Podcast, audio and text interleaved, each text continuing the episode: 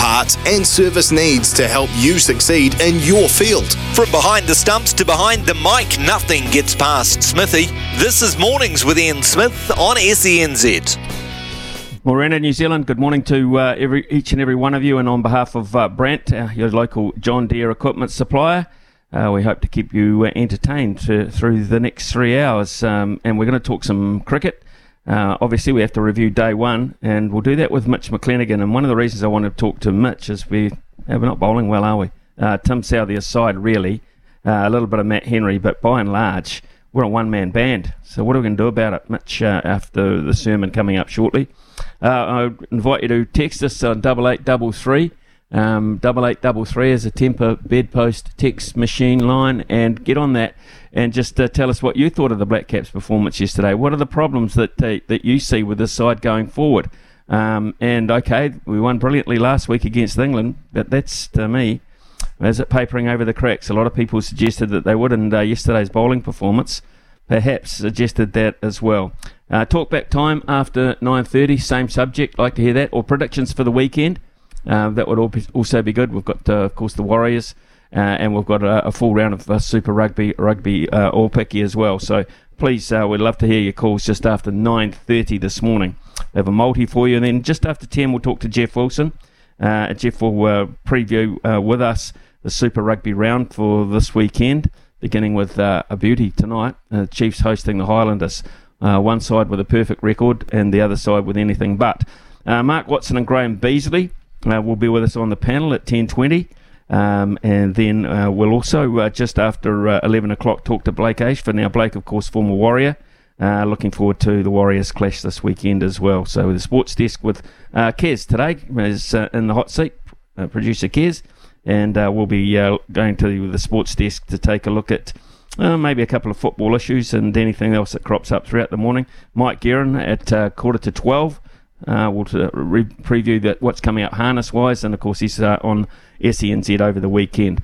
Uh, and also, I'll keep you up to date with the Players' Championship, which on, is on at the moment, and we'll give you some scores throughout the morning as some of the key players look to complete their first round. So, busy morning and all. Sport is our religion, and here is Smithy's sermon.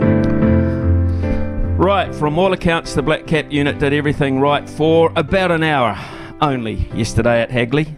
Overcast above, green beneath, and the option to bowl first handed to them on a plate. Tim Southee gets the early wicket, quite frankly, it has to be Tim. He's pretty much the Lone Ranger these days, still searching for a new Tonto. All good to that point. Nice, tight Test cricket. Not a sign of Bazball. Test cricket the way we love to play it. It's served us well. Enter little Kusal Mendis. And what ensued, not quite Bazball, more Shreeball, but a backup bowling unit pummeling 45 fours and a 6 on a green seamer going for 4.06 runs per over.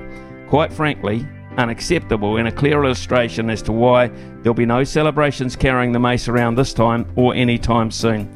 The ecstasy of last week at the Basin and the limo ride up Mount Vic a pleasant but distant memory. Daryl Mitchell bowled seven cheap overs out of necessity. He shouldn't have to bowl at all with four seamers. Neil Wagner, bless his cotton socks, seems to come into his own at the back end of a test match and less often these days than he once did. And Blair Tickner, for all his endeavours, seems lost at this level at this point in his career. Overall, it's a scary look. Southee must be completely shot at the end of a bowling day not only does he have to shoulder the Mr. Reliable tag, he now has to think his way through some very awkward situations when he's not rolling his arm over. Clever man that Kane Williamson, don't you reckon? He knew when he passed the baton to Tim how different things would be without Trent Boult. England handed the Black Caps a lifeline by enforcing the follow on this plucky little South African, uh, sorry, Sri Lankan outfit, uh, still incidentally in line for the mace will not be so generous. Already, it has to be a very solid top order performance with batting. Otherwise, any thought of a limo ride up the Port Hills won't be on.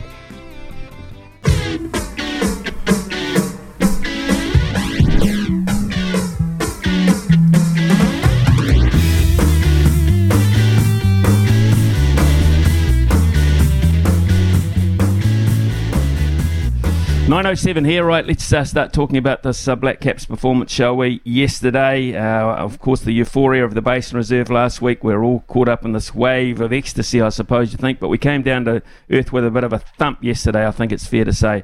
Uh, Sri Lanka ask, uh, have been asked to bat first on a, a wicket that uh, was green. overcast, good bowling conditions, lost an early wicket, and then proceeded to belt New Zealand around for 305 for six in just 75 overs with us now to look at the bowling side of things, and they are problematic, I think, at the moment. Is former Black Cap himself, uh, Mitch McClenaghan. Mitch, good morning to you. Thanks for joining us, mate. Morning, Smitty. How are you? Oh, I'm all right. Am I being harsh there? Uh, yeah, no, no, you're probably pretty much bang on, mate. I heard your sermon um, and, and Southee being the Lone Ranger. I thought maybe we'd just start off by saying um, big congratulations to Southee going past Dan Vettori um, yesterday on, on the list of all-time wicket takers in Test cricket for New Zealand. He's gone to 362 ahead of Dan's 361. Only the great Sir Richard Hadlee ahead of him now, mate. So uh, that's a that's a big uh, big milestone to tick off for Tim. But uh, I don't know if he'll be really sitting back and enjoying it too much after after yesterday. Like you say, he was out there by himself. Really, uh, Henry Henry came to the party in patches. I, I thought he's he's definitely bolstered this lineup since he came back into the test, the last test at the Basin, and that combination has bowled very well at the top. But uh, in all the tests that we've seen this summer, our first and second change uh, options have been very, very poor, and uh, it kind of just makes you sit back and really, really appreciate. Trent Boult is, is the one that we sit back and appreciate the most. Um, genuinely class. Uh, bowler around the world in Test cricket in all formats, actually. But the the one you look back at at a Hagley Oval is, is someone like a Colin de Grandhomme who bowled that heavy full length, and you saw the wicket yesterday, uh, how it just stuck a little bit, and there was a bit of tennis ball bounce and not as fast, and and and we saw a lot of seam movement. And if you think back to some of the bowling innings that Colin de Grandhomme bowled, particularly produced down at Hagley, um, that was made for his full length with that with the ball seaming back in and swinging away, and uh, it kind of makes you appreciate those guys a, a lot more uh, who have had in the past. Whereas who does that in our team at the moment? I guess it's Daryl Mitchell, um, but he bowls a, a fractionally shorter length than and Colin de, de Grandhomme uh, normally produces. So yeah, there's some there's some big holes there, mate. Well, the, the problem I have with it is okay, um, if you can't get people out, uh, the next best option is to stop them scoring or to restrict their scoring rate. But okay, England are going to do that to most sides that they play. But here we've seen it again, um, yeah. leaking runs at a very very quick rate. So what is what is wrong with the areas that we're bowling or or the combinations we're bowling with? Oh, just too short, mate. Too short. It's exactly exactly what I say about Colin de Grandhomme. He bowled he bowled full. He wasn't wasn't scared of getting driven. Um, and it was just that banker in those kind of conditions. And, and I, wonder if in the past when we have had the Colin de Grandhomme at our disposal, he's either taken the new ball or bowled first change, particularly at Hagley on the wicket that we saw yesterday. And, and maybe Southee just doesn't have the confidence in Daryl Mitchell to come in and do that same job Dutchy did for, for years for us in those conditions and, and went straight to Tickner uh, and Wagner, who really just uh, you know let let the pressure off uh, quite considerably, to be honest, mate. Trying to trying to bowl fast or be aggressive um, on a green seamer, New Zealand conditions sometimes um, can be to your detriment. You've just got to put it there, and with how much movement there was yesterday, um, don't don't worry about getting hit back past you. You know, you, you don't. It's all right. I know it's a big ego hit as a, as a fast bowler getting hit back down the ground, but sometimes, mate, if you all your all your fours are going back past you and you're bringing the edge, both edges into play and the stumps into play, um, you know, it's it's it's key. And I don't think I don't think uh, particularly Tickner has the control to be able to do that. I, I see him as domestic cricket. I see him as a, a blaster. He's a guy who come in and, and makes things happen. He's he's what Wagner was to New Zealand cricket for such a long period of time. And and on Wags, um, you know, he's he's trying to find a way to to get the most out of the pace that he's bowling at the moment. And, and when the ball's up, not swinging when he's trying to push it up there, he goes back to the old uh, the old style that's been so successful for him, but just 10k 10k slower. So he's he's in that ground where he's trying to figure out how what he's how he's supposed to bowl in this lineup as well. Yeah, look, I, I look at that and I think And I, th- I look to the future because I, I, don't see anything glaringly missing there. Um, you know, I, I look at uh, Wags and you know he's been a sterling performer. No one can ever say that. But mm. how long has, has Wags got to go? Um, Tickner doesn't seem to be the answer at this stage. So, you know, where where are we looking? Where where are, where do we have to go in first class cricket to find this? Yeah, well, look, I I, I think when um, when they picked. Uh, the guy from Canterbury. Jeez, his name's gone out, out of my head now. The tall, tall right arm seamer. Uh, Shipley? Was it Shipley? In the, Shipley, you've got it. Thank you very much. So it's been a, been an early morning, mate. Uh, uh, when, when they picked Shipley in the one days, um, in my opinion, watching him first class, he, he seems to me have been a red ball bowler, just a, a fraction slower on, on the right areas. Um, and Test cricket moves the ball both ways. He, he seems to be more of a red red ball cricketer. Um, where do you go? Uh, a, a, fit Nathan Smith is a guy who can who's moved to Wellington from Otago. He's a bit more metronomic in terms of control and hitting hitting the top of the stumps. Uh, enough pace, um, not not uh, not crazily quick, but he's got some good skill and can bat. Um, Doug Bracewell's back playing now, but outside of that, mate, there's there's not a whole lot. A, a guy who I think can, would do well in our conditions, in New Zealand conditions, not when it flattens out as much, would be a Ben Lister who swings the ball, uh, ball prodigiously. Um, I think he's a very skilled bowler. But mate, it's it's the the well's pretty dry. If I'm going to be completely honest, um, Jacob Duffy is the other one who who I didn't mention, who who who would have been able to come on and and at least know know what lengths to bowl on that kind of wicket. He probably could have done a better job than both Wags and and uh, Tickner yesterday. And of course, the other option uh, that we uh, Jamieson's injured, we can't uh, really rely on uh, Jamieson. I think yep. going forward at any stage because a back problem for a, a back that big is. is is going to be tough to fix any day of the week. But here's uh, here's the thing. Okay, so Mitchell yesterday bowled 70 and seven overs, none for 17. Uh, he only bowled three less overs yep. than Wagner. Uh, and Michael Bracewell. Now, there's another one for me, Michael Bracewell. I, am just not sure um, where we're at with Michael Bracewell and his role in this team. Well, it's um, you always look at how later spinner bowls, and, and Smitty, you've been you've been keeping your whole life, mate, and you know when when the ball seams, the ball turns. Um, and to see him introduced so late when your when your seamers are not hitting the right lengths, um, and get an op- uh, opportunity with the ball a little bit earlier. Shows maybe a little lack of confidence in, in him as an out and out spinner. Um, I think we saw in the last test in, at the basin, he was just, it was three or four balls were great, and he'd give you those that, that two those two boundary balls or options at the end of the over or at some point during the over just release the pressure. So I think it's off the back of that. I, think when uh, look at that, and, and, and maybe it's just a confidence thing that they don't back him into to being that frontline spinner. So, mate, I, I honestly don't know. It's like, it's, what's the point of, of playing him if, if, if you're not going to bowl him a significant amount of overs? Um, Glenn Phillips just scored 147 batting at number four, that uh, that magic number four spot for Otago the other day, and, and he can do a little bit with the with the ball. Um, he's a guy who's a bit of a golden arm who could bowl you five or six overs and hopefully pick up a wicket, the way that they seem to be using Bracewell at the moment. So, uh, mate, it's it's actually one of the biggest selection debates, isn't it? It's that whether who's going to take that spinning role. Mitchell Santner seems to be finding some form now as well.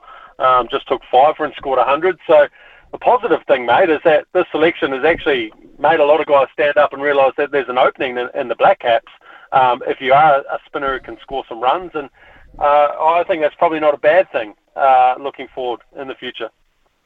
We just seem so far removed from um, Boult, Southee, um, Matt Henry, Jamieson, um, and that wasn't that long ago. I mean, that was a hell of a, um, a foursome with Wagner as well. Uh, we looked at, you know, uh, it just seemed like days ago, weeks ago, we were talking about how strong we were in this area, and now we're not. And, and you know, we continue to try and hide behind green seamers, but green seamers are only good if you bowl in the right areas. Yeah, because they, they obviously flatten out, right? They they hold their they hold the pitch, hold together for the, pretty much the whole Test match. So um, if you if you don't knock the top off in, their first day, um, you really and you've picked swing bowlers who don't have the ability to, to bounce guys out and all that kind of stuff, and then you are looking you're looking uphill, aren't you? It's, it's going to be it's pretty challenging. look, I, I your your mate uh, Gavin Larsen, he's probably made the right decision. I see that snuck under the radar. He's he's now resigned as as selector. Um, so they, they did that on a weekend, so no one could really make too much news of it. Um, I'll throw it back at you, Smitty. Do you think that um, do you think that selector role needs to change? He was just he was just basically the mouthpiece, wasn't he? Do you think there needs to be uh, a couple of selectors who actually have have some say and actually select your tour side, and, and your coach gets to pick out of that? I think I think there's merit in that. I think it. Um, when you're looking for answers, you need more people looking, um, and at the moment we are looking for answers. We need to have, first of all, we need to have, I think, um, some guy with uh, some genuine fast bowling experience in the ranks, a Shane Bond-like person, um, perhaps floating around. Uh, one to to advise, two to um, to scout.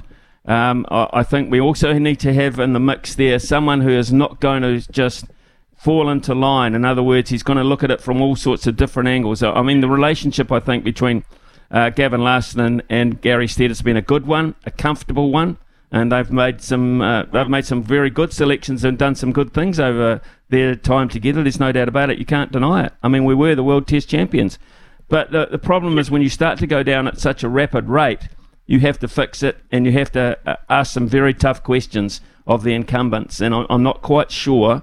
And Henry Nicholls is another case of that in the batting. I'm not quite sure they are. So whoever comes in, I think, has to look Gary Stead or the coach in the eye and say, no, no, no, no uh, we can't be comfortable anymore. We have to be a bit more proactive. Yeah, I really like that. I actually agree entirely with you there, Smitty. I, I think there needs to be some hard decisions, and and uh, you know I think we saw off the back of that test within the next day they had already announced their squad. There was no time for them to actually think um, about where they were going or what direction they were going um, in this test series. So hey, look, uh, we'll wait and see. We'll say particularly around Henry Nicholls, uh, this is the kind of game where he hasn't performed for, for about 15 matches now, so or 15, about 16 innings now. So you know this will be the one where he gets a, gets 100 and it gets his average back up to 25 for the last 20 innings. So, if you if you got a bit of money to throw around, uh, you probably put it on Nicholls this, this Test match to score some runs at his home ground.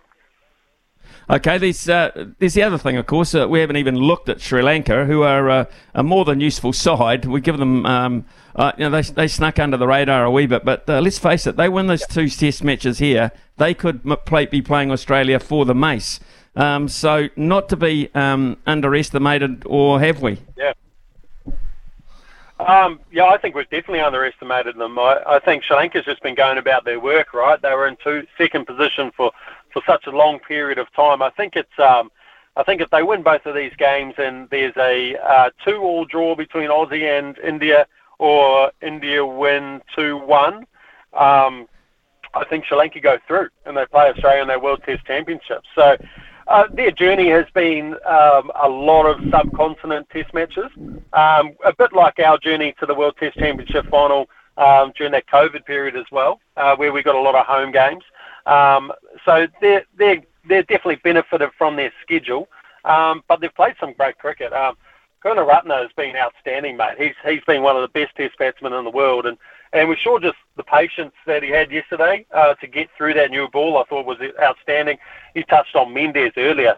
He looks exciting. He plays his shots. He's aggressive. He he, he takes the game, and, and it looked like every every half chance, half bad ball that we bowled, he actually put it away yesterday, which I thought was outstanding. And look, uh, today is going to be super interesting. It's going to be, I think things will move quite fast, right? Uh, De Silva's in there at the moment. He's batting with a genuine tail, Smitty. I don't know if you you hmm. know the uh, the averages of the guys who are still to come. Um, Rajitha, he averages 4.15 with the bat. His highest score before this Test match was 12. He's sitting on 16 not out overnight. So he's got his highest test score. Fernando's test average is 3.6 he's next to bat, so his highest score was like eight or something like that. Jayasuriya, 3.75 is his average, and Kumara, 3.29. So I know they were joking in the combox yesterday about it being four Chris Martins. But, mate, Chris Martin will be pretty upset, I reckon, um, to be thrown in with that lot. That's, those are some t- horrendous numbers. right, uh, 75 overs bowled, so a new ball due and five. Uh, you'd like to think that we won't be bowling long on the basis of that. If we are, I mean, uh, this partnership already uh, has uh, been so annoying 268 for six, and now 305 for six. Mm. yeah, mate, it is annoying. It's just kind of just.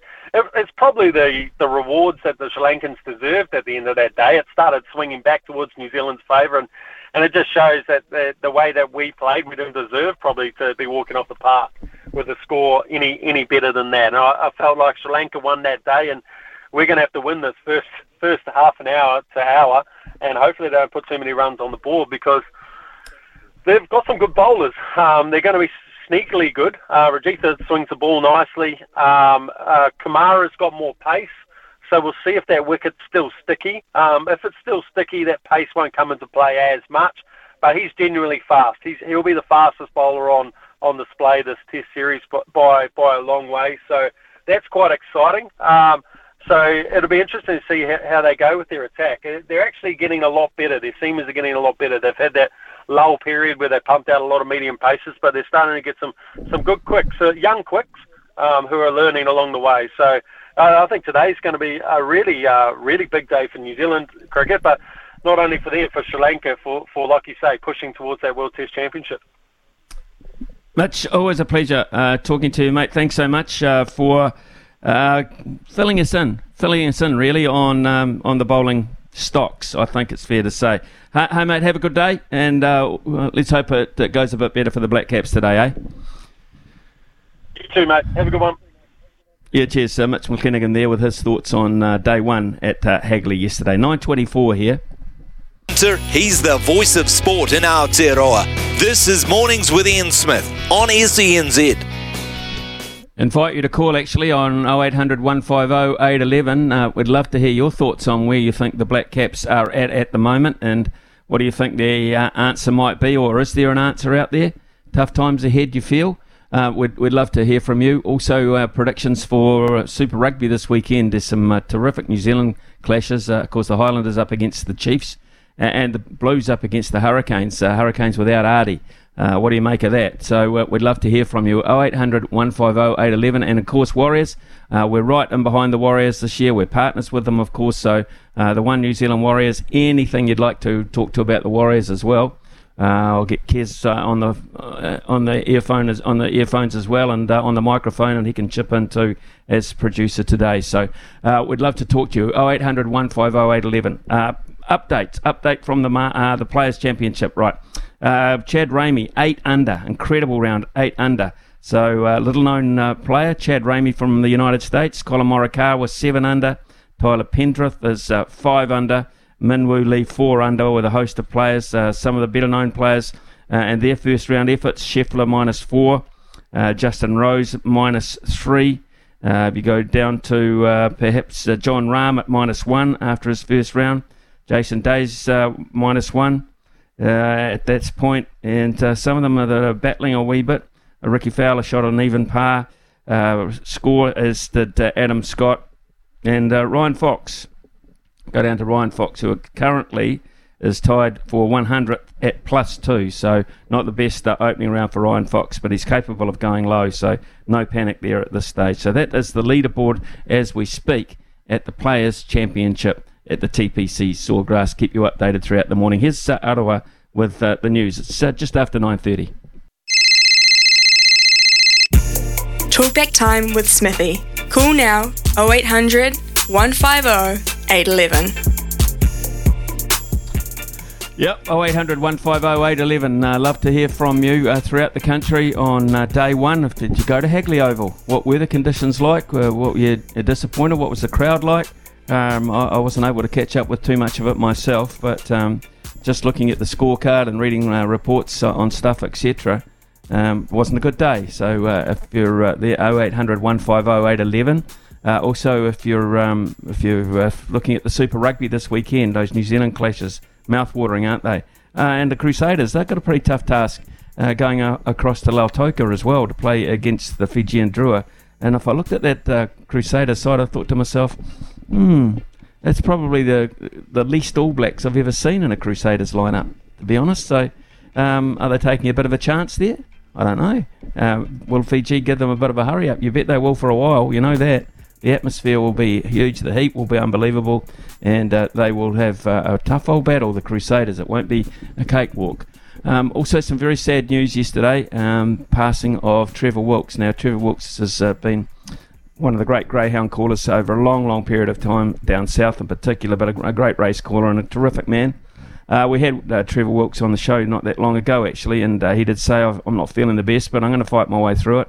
Uh, well, he lost his battle yesterday, uh, Trevor Wilkes, and uh, very, very sad passing. So, a fine man, a great servant to the racing industry, and will be remembered very fondly. So, rest in peace, Trevor Wilkes. Rest in peace. A number of texts have come through as well. in terms of the cricket, uh, would they chuck Henry Nicholls into opening? Uh, this is Rory. He's done it before and say to him, here's your opportunity, prove your worth, or would that be throwing him a hospital pass? Williamson and Conway are our best batters. Give them a chance to make some hay. Well, you know, that's not going to happen. Uh, Henry Nicholls will bat at four in this test match, was a hugely responsible position. So I guess they've said to him, there's no cover, there's no Will Young in there to, to bat and, and uh, at number four, you're it. So maybe they've said to him, um, "This is uh, Henry. you've got to front up on this one." Will Young still floating around the, the team, but uh, they certainly won't be opening with him. Uh, Jim from uh, Temuka, regular texter Jim uh, says, "Smithy, I'm a loyal Black Caps fan who will always take the good with the bad. I'm ready to see youthful bowlers who we can help along with good support." Ronald McDonald and the Hamburglar look more threatening than we do. Age has caught up with us. Ronald McDonald and the Hamburglar. Like it. A good one, Jim. You're not, uh, you're not too far removed there. I like it. Uh, Richard says, Smitty, the way England approach their batting and keep other teams in the game, as happened last week, they get themselves out rather than our bowlers performing well. Totally distorted result. A bit like T20 cricket, where a bad ball can get a wicket because of the batsman's intent. Uh, yeah, I think that's a good point as well. Uh, Richard, well made. Uh, Billy says, um, Morning Smithy, Plunket Shield bowling averages Doug Bracewell, 20. Duffy, Jacob Duffy, 27. Several others better. Tickner, 36. Kuggeleijn, 64. Unbelievably poor selections. Well, if they're looking at. Um, if they uh, they actually take any notice of the Plunket Shield, yes, they are. They are poor selections on form uh, because there's been quite a lot of Plunket Shield cricket, so they've had opportunities uh, to be better. Get Chris Harris in the environment somewhere if he isn't already. Took wickets, made runs, um, dynamite in the field, out and out all rounder, and a good all round chap. That's uh, from Tyson. Uh, I don't know what Harry's doing these days. He was doing a bit of commentary, but I haven't uh, seen him for a while. But certainly in terms of enthusiasm um, and um, a guy that you could rely on with the bat and ball in the, in the park, Chris Harris was um, the ideal sort of uh, Michael Bracewell, to be fair. If Michael Bracewell was not going to operate as a spinner as such as batting insurance, uh, that's your kind of guy you want, Chris Harris, uh, that kind of cricketer. Uh, Mikey, mornings for the yesterday's performance confirmed my fears for the Black Caps in terms of the bowling. No Boult, an injured Jamieson. We will struggle to bowl out sides and therefore won't win Test matches going forward. Heaven forbid Southee thinks of moving on. Pay that man, and I don't say this lightly, a man who will be remembered as a New Zealand cricket legend, whatever he wants to keep him. I'll tell you that. Uh, look, they can't afford to do without Tim Southee.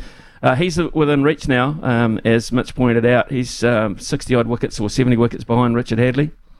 Um, he could get them, Tim. Um, he's a bit of an iron man. He doesn't get injured very often.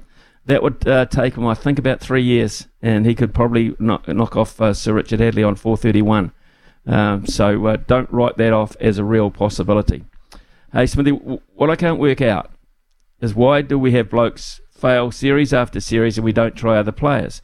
What harm would it have been swapping Duffy for Tickner, Phillips for Nicholls, and say, you blokes had a go against England, these guys will get a go against Sri Lanka? If the All Blacks selected the exact same team for every test and we were losing, we would fire the All Blacks coach in a heartbeat. Mm, interesting.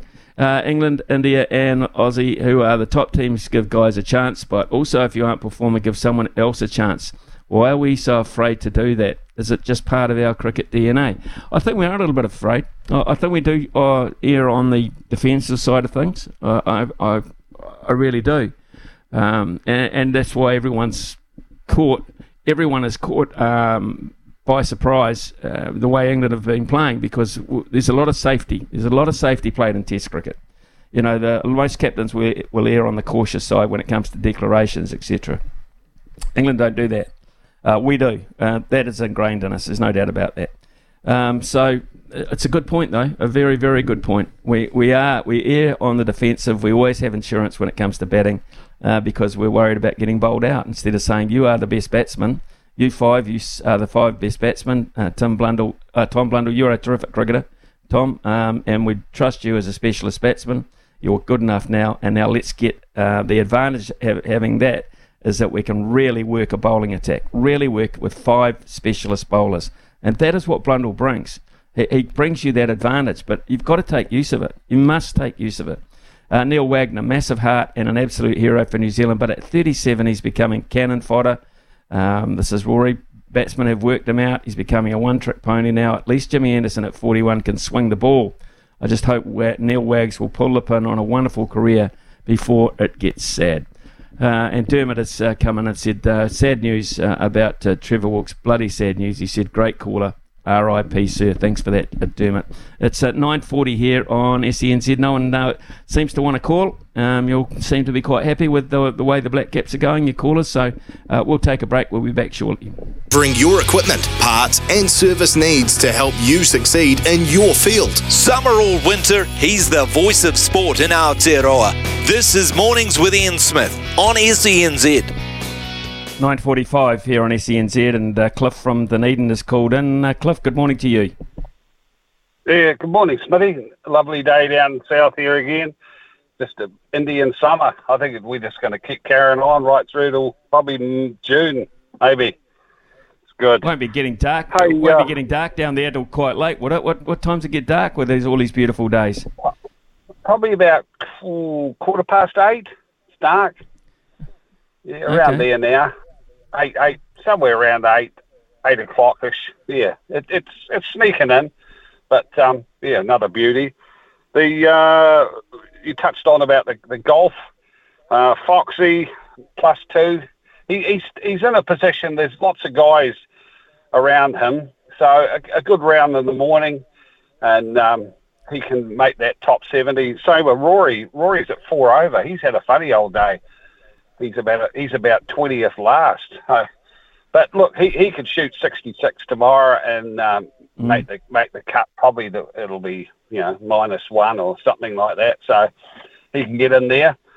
And um, we'll talk about the the old cricket. Yeah, I, I, I was listening to it yesterday morning when they started, and Southee and Henry bowled pretty well at the start. You know, they were beating the bats, moving the ball. It was a greenish wicket, and overheads because they had the lights on. So there was a, a bit of a wee bit in the air and a bit off the track, but they were a bit unlucky. But yeah, then they, we suddenly let them go. Oh, Wags, his, his first three overs went for 30. I don't know what he did. Come out and tried to bowl short, probably, and somebody, I think it was Mendis, he ended up uh, 87 off 80 balls or something. So he must have, he must have climbed into to Wags' Uh, had had a bit of a feast there for a few overs, and uh, and Tickner because he went for quite a bit as well. The good thing, a bowling attack has to work in tandem, and that was the good old thing in the old days with Hadlee, Chats, um, Sneds, uh, Kenzie. They all worked with each other, you know. They, they didn't all want to get the wickets, but they had to work it so that the other guy at the other end might get them. And this is where we've got to do it without without Boult Southee and Wags of you know say three or four years ago, and they were pretty pretty tasty all of them, and and they'd, they'd get into you early. But if Southee and, and Henry, if the rest of them aren't going to support them, it's going to be a long day, and which it did. You know, 300 and 310 or something is a pretty fair effort, and because they had to go off at at, at, at uh, T, they didn't come back straight away, so they lost a few overs, and they were going pretty well. But uh, yeah, we've got to dig in there this morning. They they they don't bat well at the end. The, nine, nine, ten, and eleven are rubbish. So if we can't get them out under 350, we'll we'll be kicking ourselves. So let's hope for that. And the Highlanders, I, I just don't really see them um, getting the win anyway. They've just got to be plucky. The forwards always battle up, but I'm just not sure if we've got enough in the backs to compete with the New Zealand team. So we'll just have to hope that you never know. We could have one of those brilliant days where we suddenly.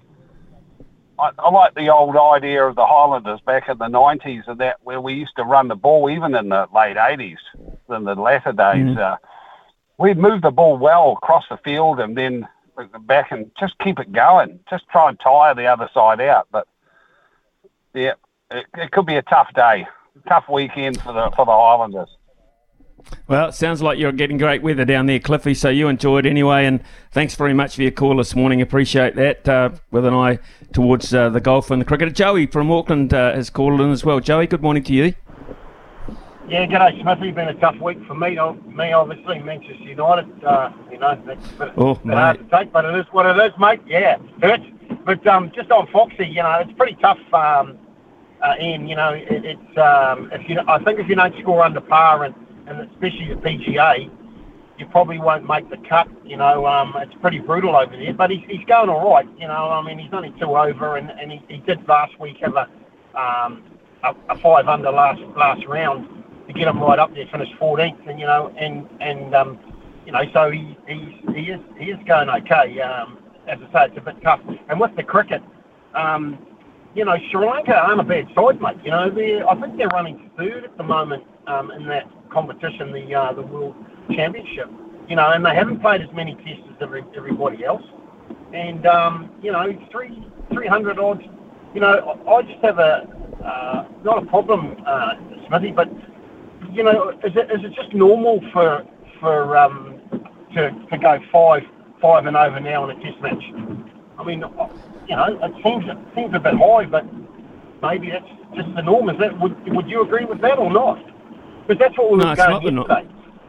It's not the norm. It's it's the norm. Uh, it's, it's the norm be, because England want it to be the norm, and they can actually achieve it. That it's it's the way they, they want to play the game. But in traditional Test cricket, no. I mean, there was a Test match in India yesterday, two seventy four for four. That's about a decent first day's return. Uh, two seventy four for four, um, and uh, probably better batting conditions than we saw in, in Hagley Oval yesterday. But uh, I, don't think we should be expecting to get uh, five runs and over. It's going to take a drastic change in attitude and a change in ability and technique as well. So only England have been able to manage it this far. Uh, teams will try and emulate it. Uh, but yesterday wasn't because of, uh, I don't think, too much of an intent from Sri Lanka. It was just the fact that they were given the opportunity to score quickly. Too many boundary balls. 48 fours?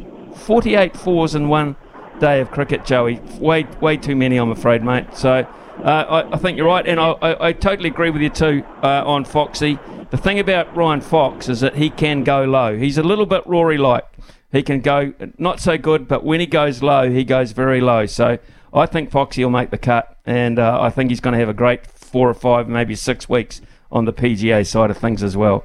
Uh, Joey, thanks very much for your call. You have a great day, um, and uh, uh, thank you for your. Uh, Thank you for making the effort to, to get on the phone. That's fantastic. 9.52 here on SENZ. Uh, we'll have a multi before 10 o'clock. in agriculture, covering your equipment, parts, and service needs to help you succeed in your field. From behind the stumps to behind the mic, nothing gets past Smithy.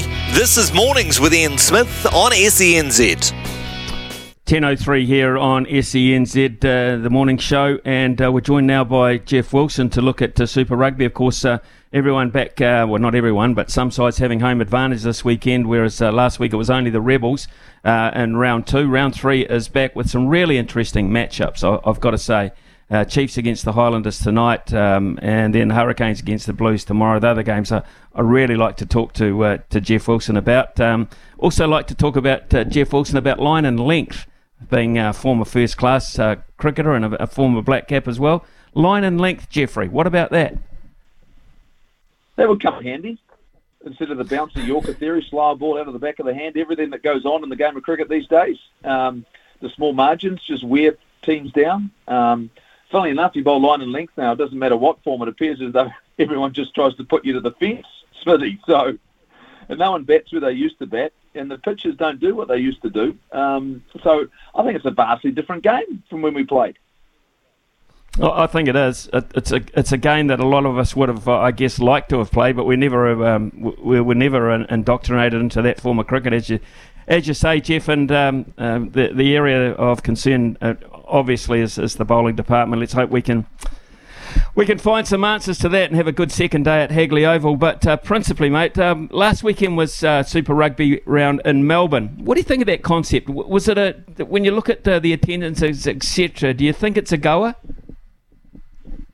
Look, I think the concept is a really good one, and and, and you know, reality was the first year last year got affected by COVID, so I don't think you could read too much into last season. Um, you know, the first game was, I think one of the games was cancelled, the first game, and so I never really got a chance to build momentum. I had a good chat to Mills Muliaina, who was over there last weekend, and he felt as though it had some serious potential. There are a couple of ideas that he thinks would make it better. I, I, I think, definitely thinking a crossover round, um, playing against the Australian teams, just everyone matches up with the, the Australian conference, maybe a better way of looking at things. So, and maybe doing it maybe a little bit later on in the competition, where it seems to have a little bit more consequence in regards to the playoff picture um, and where teams are sitting. But he said it was an improvement from the 12 months before. Yeah, I mean, optically, um, you know, Melbourne's a really challenging city when you're competing with other events.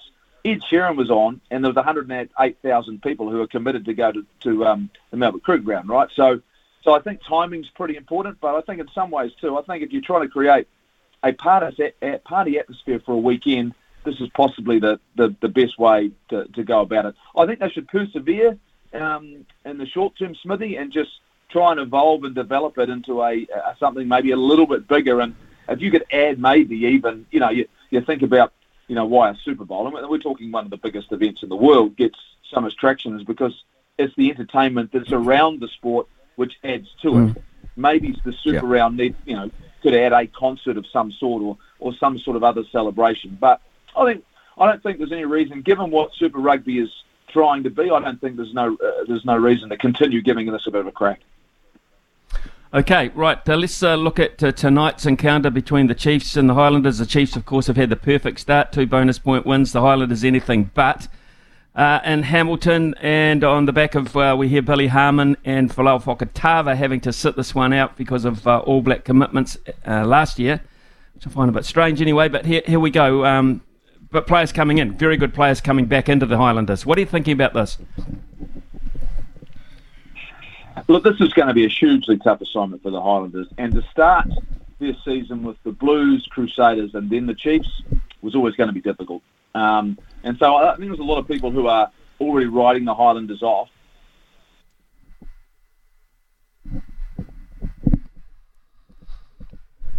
Uh, might have dropped off, Jeff. We'll uh, try and get him back as quickly as we possibly can. Um, yeah, um, it's an interesting one. Of course, the other one tonight is the Rebels against the Waratahs, uh, Fijian Drua against the Crusaders, Hurricanes uh, against the Blues. Um, that's uh, a big one tomorrow night um, at Sky Stadium in Wellington. Uh, we lost you for a second, Jeff, and you yeah, you were just saying um, uh, a lot of people have written them off because of the, uh, but they haven't really taken into account the hard nature of their start. Yeah, absolutely. And and I mean, look, this Highlanders team, there's no doubt about it. Against the New Zealand side, is going to be up against it. It's going to be a challenge. And look, they're they're a team which is, you know, struggling for confidence. Um, bringing back Aaron Smith and Shannon Frizzell and Ethan de Groot is obviously going to make them more competitive. But reality is, this is a side that is, is going to be challenged against the, the top teams, and they're going to have to rely on their, I suppose, collective finding a way to, to, to, to compete tonight uh, in Hamilton. Uh, look, this Chiefs team is really, really good. I mean, they've got everything you need in a championship quality side. They're playing with confidence. They're well coached. Um, they've got plenty of belief. They've got a um, world-class first five and a fullback who's in just outstanding form, and Shaun Stevenson. And so you combine that with the level of experience they've got. Look, the Highlanders, you know, there could be a little bit of forecast rain, forecast rain around, which might make things, you know, maybe a little bit more competitive up front. Um, but that, in some ways, you look at the um, the Chiefs, and then you start going Taukei'aho, Retallick, Vai, Kane, Jacobson. Look, they've got everything they need to to to be really really good. So this is a big ask for the Highlanders. They'll um they'll find it challenging. Uh, they put Freddie Burns back to fullback. I'm sort of interested in the direction this team takes and the way they want to play going forward because, um, you know, they're, going to have some opportunities in the future when they come up against Australian teams, uh, but they're going to have to find some answers pretty quickly. The Chiefs, uh, Damian McKenzie, looking like uh, he's going to have a, a, decent old crack in this 10 roll. Um, are you happy with what you're seeing there? Oh, magic. I'm really, really happy. Saw him in the preseason against the Blues, and you could tell he was sharp. Uh, look, I, I, think you saw some signs when he came back to New Zealand rugby at the back of last year. It was the Damian McKenzie we, we all had, had seen and experienced before that had worn the, worn the All Black jersey. And he looks incredibly comfortable with who he's got and the way that they're playing. Um, but I think that's because of the security he's getting and the confidence he's getting from a fullback, which is stepping up what he needs him to step up. And, and that's what Stevenson has added to his game. And look, he's had a remarkable 12 months, Shaun Stevenson, to play his way into an All Black 15 and then come start this season the way he finished last year. Um, you know, I think that's where this side has got some real assets. And the other one as well, as well is, is Josh Ioane.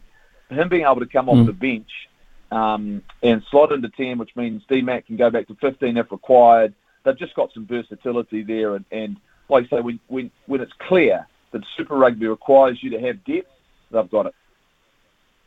The Blues uh, travel to uh, Wellington. A, really interesting matchup, of course, well publicised. Uh, the Hurricanes will be without Ardie Savea, which gives a really impressive, uh, I thought, uh, NPC player last uh, year and Peter Lakai an opportunity to to come from the back of the scrum. Um, what do you think about this matchup? Massive and and huge for the Blues because they're looking at that this is a competitor in, in, the New Zealand Conference and in terms of the competition where this Hurricanes team when they're uh, when they're on top of their game they're strong in the right positions as well and they're going to rely heavily on a Brett Cameron the Hurricanes but I think Lakai is massive for them. Um, you know he was outstanding last year it's great to see him get an opportunity. I want him to see and to play big minutes. Ardie's a huge loss though, massively. Um, but I mean, this Blues team uh, were good in, in week one. They were very frustrated last week against the Brumbies team, which was, you know, I, I think dogged and determined, and they were the Brumbies that we know that they are. They're a good team as well. To me, they're a top four or five side in this competition, the Brumbies. So the Blues can look at that and they need to learn from the second 40 where their wealth uh, of possession and, and their ability to, to, to score points and they, they should really have won that game. They just didn't get it done. So this is a um, this is an important bounce bounce back performance for the Blues. They need to get it to get this uh, get this done. But um, the Hurricanes at home, oh look, I like I say, I think the lot's going to fall on, on young Brett Cameron and uh, and and how they play uh, and their decision makers. But you know, I'm excited for this one because um, you know this Hurricanes team when they're on, they're they're, they're strong in, in key areas. You know. There's only one change um, enforced by injury, and that's AJ Lamb coming in for Mark Telea, who had quite the start to the season. But uh, there's a really interesting matchup, and uh, I know we talk about this bloke uh, every week, but uh, here's a real good one for Roger Tuivasa-Sheck against Jordie Barrett, looking to make uh, the All Black jersey number 12 his own, and the guy who wants to make a statement about that too he started really well, Roger Tuivasa-Sheck. Um, um, I really like what he's doing. Uh, that you're, you're right. If you're going to make a statement, and if you want to let people know that you know what I'm in for the fight, and, and you know if you look at the, the second five position at the highest level right now, you've got Jordie Barrett, David Havili, you've got Anton Lienert-Brown. So it's a really a, a huge ask for Roger Tuivasa-Sheck because essentially he is a one position player. Hasn't played enough. He's played a little bit on the wing. Um, I saw in the preseason at fullback. I would like to have seen him play there a little bit more. But if you're going to make a statement, this is the time to do it. But Jordie Barrett is, you know, and you talk about matchups. In the end, they, it's not like you play head to head, but it's the impact you can have on the game which will, will make you stand out. Jordie Barrett's going to have an impact because there are so many things that he brings. It's what difference does Roger Tuivasa-Sheck bring to the Blues, and can he get his hands on the ball? How many times can he get over the advantage line? Defensively, can he make the right decisions when he needs to? And there's still one one question mark around can he be another playmaker?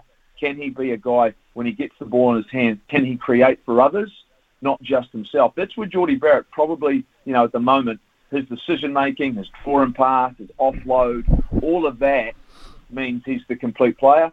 Roger's got some really nice attributes he just needs to show a little bit more, and that's where Havili, all-round player, kicking game, passing game, the ability to create for others. That's where Roger needs to show a little bit more. If he does that, then the conversation changes. Yeah, absolutely. I, I think it's a mouth-watering clash. I really do, and I think the Highlanders are going to produce a wee bit more uh, tonight than they have. Um, with uh, Aaron Smith, Frizzell, and De Groot back. Also, uh, the Crusaders have got a nice little um, a nice little outing in uh, Lautoka. We know it'll be hot. We know what the atmosphere will be like. And uh, the Fijian Drua at home, uh, uh, it'll be anything, I think, particularly early on, uh, anything but a cakewalk.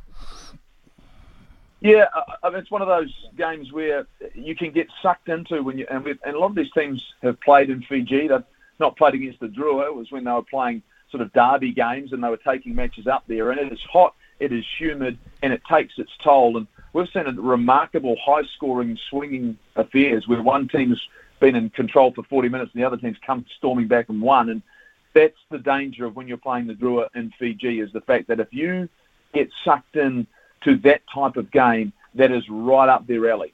The fact that if you get away from structure, if it's at a high tempo, it will take its toll, and then all of a sudden you put yourself under pressure because they are prepared and capable of scoring I mean, more, more, they scored more tries in their own half last year than they did the opposition half. Well, they, they essentially they, they're a long range team, and we've already seen it this season what they're capable of. So it's a danger, but the Crusaders um, they understand that these these games are really important. You have to win these games. You want to control your destiny early on in the season, or where you sit on the table at the end of the season. So I, I'm excited about it because it's this is what this tournament was about. When you created this competition, the Drua, well, you wanted them to be playing in Fiji. They've got seven games there this year. This is why this competition has the potential to grow because this is what it's, it's about. It's different challenges and different environments and different fans. I think it'll be a great, great occasion. I think it will too. Uh, I'd actually would love to be there for that. Um, to be, uh, I just, I just kind of got a uh, in my multi, Jeff, uh, for the weekend, I've, I've actually put Moana Pacifica in to beat the Force, and I. I think this is one that Aaron Mauger might have looked at and thought, I think we can get this one. And on early season form, the Force looked like they get a ball. They are gettable, but the Force at home, um, they're good. I, I, I know what you. Moana Pacifica for me. What, what, were they paying? What did you get them at? In your um, I got them at, at two dollars sixty head to head.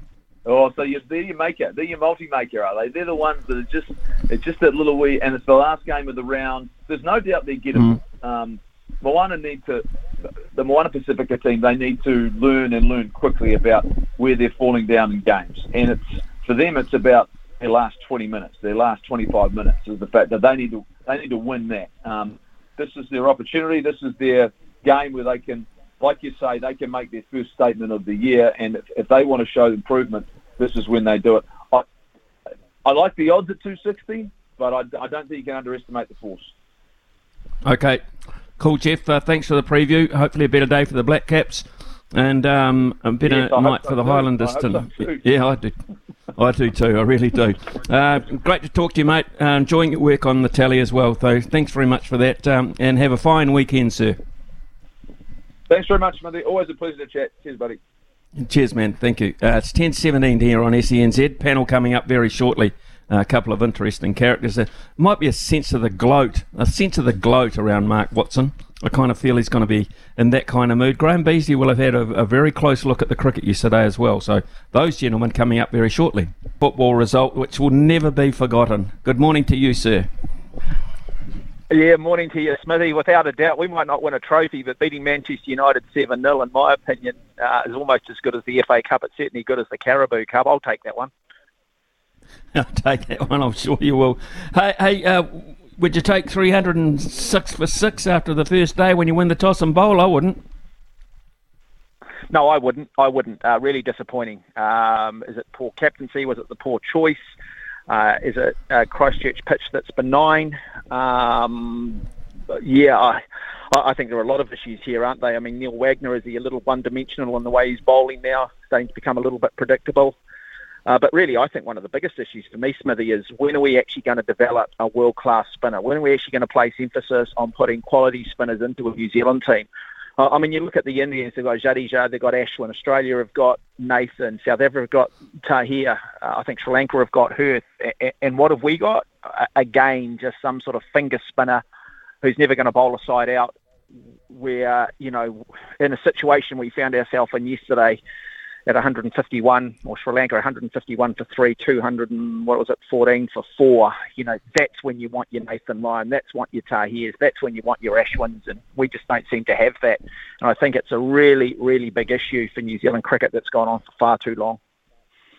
I think it is too. I think, and it's getting revealed uh, way too often from my point of view. But uh, Graham Legbreak Beasley will have um, a view on this as well. Graham, I, I think a pretty poor result uh, at the end of day one. Need a good day too. Yep, yeah, uh, very much. I, thought we were really good in the first hour and could easily have had more than one down at that stage. A couple of very close DRSs went, went against us then and we are beating the bat. But, but the issue we had is that once, once Southee and Henry weren't bowling, then um, then the cover was pretty bare, really. And the way that Sri Lanka could score so quickly, I mean, everyone's gone on about Bazball over the last month, but the way that Sri Lanka played was probably with less risk than Bazball, but pretty similar results, really. I mean, they were they were rocking along at about five and over for, for most of yesterday, and we just didn't really have any way of um, of being able to stem the tide. And and, and I agree that, that the lack of a proper uh, is starting to um, is, is starting to really hurt us, particularly at a time when, in my opinion, Ish Sodhi is probably in the form of his career. Um, and I, I think it's actually him. Uh, it's the guy who um, who who we should be looking to. I mean, yeah, he bowled really well in Pakistan. He got a six for in one innings. Um, he's doing well in Plunket Shield. I, I, I think that he's the he's the person who um, who should be in the side. The thing that uh, worries me, Graham, is that uh, your bad balls these days they go for four, or your, your not so bad balls go for four, uh, and that of course, uh, well, like 48 fours yesterday, 48 fours and a six. I mean, that's just too easy. Yeah. It takes so much pressure off. Yeah, it, it, it certainly does, and yeah, as, as I say, um, Sri Lanka were always able to score pretty quickly, really. Um, even you know after they lost those couple of wickets in, in the 150s, they had sort of two or three overs of, of Mathews and Co getting themselves in, but then, then they were up away and, and, and firing again. So um, the New Zealanders in the field never really had the chance to relax. Um, and, and I think another factor in this series is that Sri Lanka come here and they need to beat New Zealand 2 0, and they're going for that um, yeah, they need to beat New Zealand 2 0 to make the World Test Championship final, um, assuming Australia can also beat India, and Australia made a good start in that test as well. Um, hmm. so I think because of that situation, it means that Sri Lanka are going to be good to watch in the series. Um, while while that option is alive, I I, um, I think that they'll be really good value. So I think we're in for an interesting few days, really. I think we are. I, I think it's a crucial day. Yeah, go go ahead, Mark. Yeah, uh, I, think one of the things that I, I think is uh, is part of the problem with New Zealand cricket. I've talked in the past about our first class game, and um, that just seems to be really just a feeder, isn't it, for New Zealand cricket? It's a, it's basically a trial, um, and it doesn't clearly appear to be working in regards to sort of succession planning. But you see Tim Southee again taking three wickets. It's still just that old adage, isn't it? It's line and length. You don't need to be express you know, look at Glenn McGrath, you go back to the likes of the Hadlees, you go back to those wonderful bowlers in your era. But I think one of the things that I think the New Zealand public need to be asking more, they need to be demanding more. And unfortunately, um, look, I don't think New Zealand cricket's there's ever been that expectation on them like there is with the All Blacks. If the All Blacks lose, a nation mourns. New Zealand cricket, yes. I mean, you're part of a great side in the 1980s and the Test series in 1985, but those type achievements have been few and far between. And I just don't think there is that expectation from the public on this team, and that needs to somehow change. We need to be asking for more. We need to be critiquing. We need to be putting the coach under more pressure. We need to be asking for change as the public. We need to be lighting the talkback waves up and actually creating that uh, pressure that exists, I guess, with the All Blacks that it's not okay to lose. Um, that we've got to continue to evolve, and we can sort of put Bazball to one side and say, look, this is just, you know, look, this is just a trend. It's not going to ever, it's not going to be long lasting. But the reality, I think, with T20 cricket T20 cricket is just teaching players how to be a lot more innovative. It's teaching players how to play with a lot more freedom, to score runs a lot quicker, and it is going to be a part of Test cricket. This is Test cricket going forward, and New Zealand still don't seem to want to adopt it. We still seem to just want to play that conservative five-day approach. True, very, very true. Uh, we're going to take a, a short uh, news break here, um, and uh, we'll go to Aroha. And when we come back, Mark Watson and Graham Beasley will still be with us hopefully, Mark, I want to touch uh, with you on the a, a late review of um, the uh, New Zealand Athletics champs and what you saw positive coming out of there. Uh, we'll also uh, talk about this uh, Latrell Mitchell seems to have been the target of uh, racial abuse again. Uh, why is it still happening? Ryan Fox playing in the players. Plenty to talk about. we'll be back shortly. Big talk, big opinions. The panel. Talk, talk, talk to me, yeah. Yes, Mark Watson and Graham Beasley with us this morning. And Graham, uh, this racial target, uh, targeting of Latrell Mitchell, um, why is this still happening? Uh, have, they not put, up big enough warnings about this kind of thing? Oh, it's just extraordinary, isn't it? And, but to happen so early in the season, for some reason, makes it seem worse. I mean, what, what was this kid thinking over the summer break? Um, I think what makes it even worse is that he was sitting with his father. You know, um, what what's going on in that family um, for that to happen? Um, you know, some someone just doesn't randomly throw out racial abuse uh, unless they come from an environment where that's pretty common. So I really hope they throw the book at him, and actually probably even more so at his father, um, because that's that's where it starts. And um, uh, yeah, you you sort of like to think that we're behind all of that. You know, there was that spell in um, European football in the 80s and 90s where it was was very common, and they've pretty much eradicated it there. They haven't fully eradicated it, but it's certainly better than what it was. And I like to think that that kind of stuff's behind us, but um, I guess all they can do is just keep on sending out the messages and to um, and to act really harshly with with people like that that we got last night. Mark Watson, uh, we'll get away from that because um, athletics is uh, relatively clean in, in that regard. Although I go back to the days, who were the, the two guys with the black gloves? Was it Carlos Smith and somebody back in the day? Um, yeah, 19, uh, yeah 1968, yeah, with the Australian with the silver right. medal in between.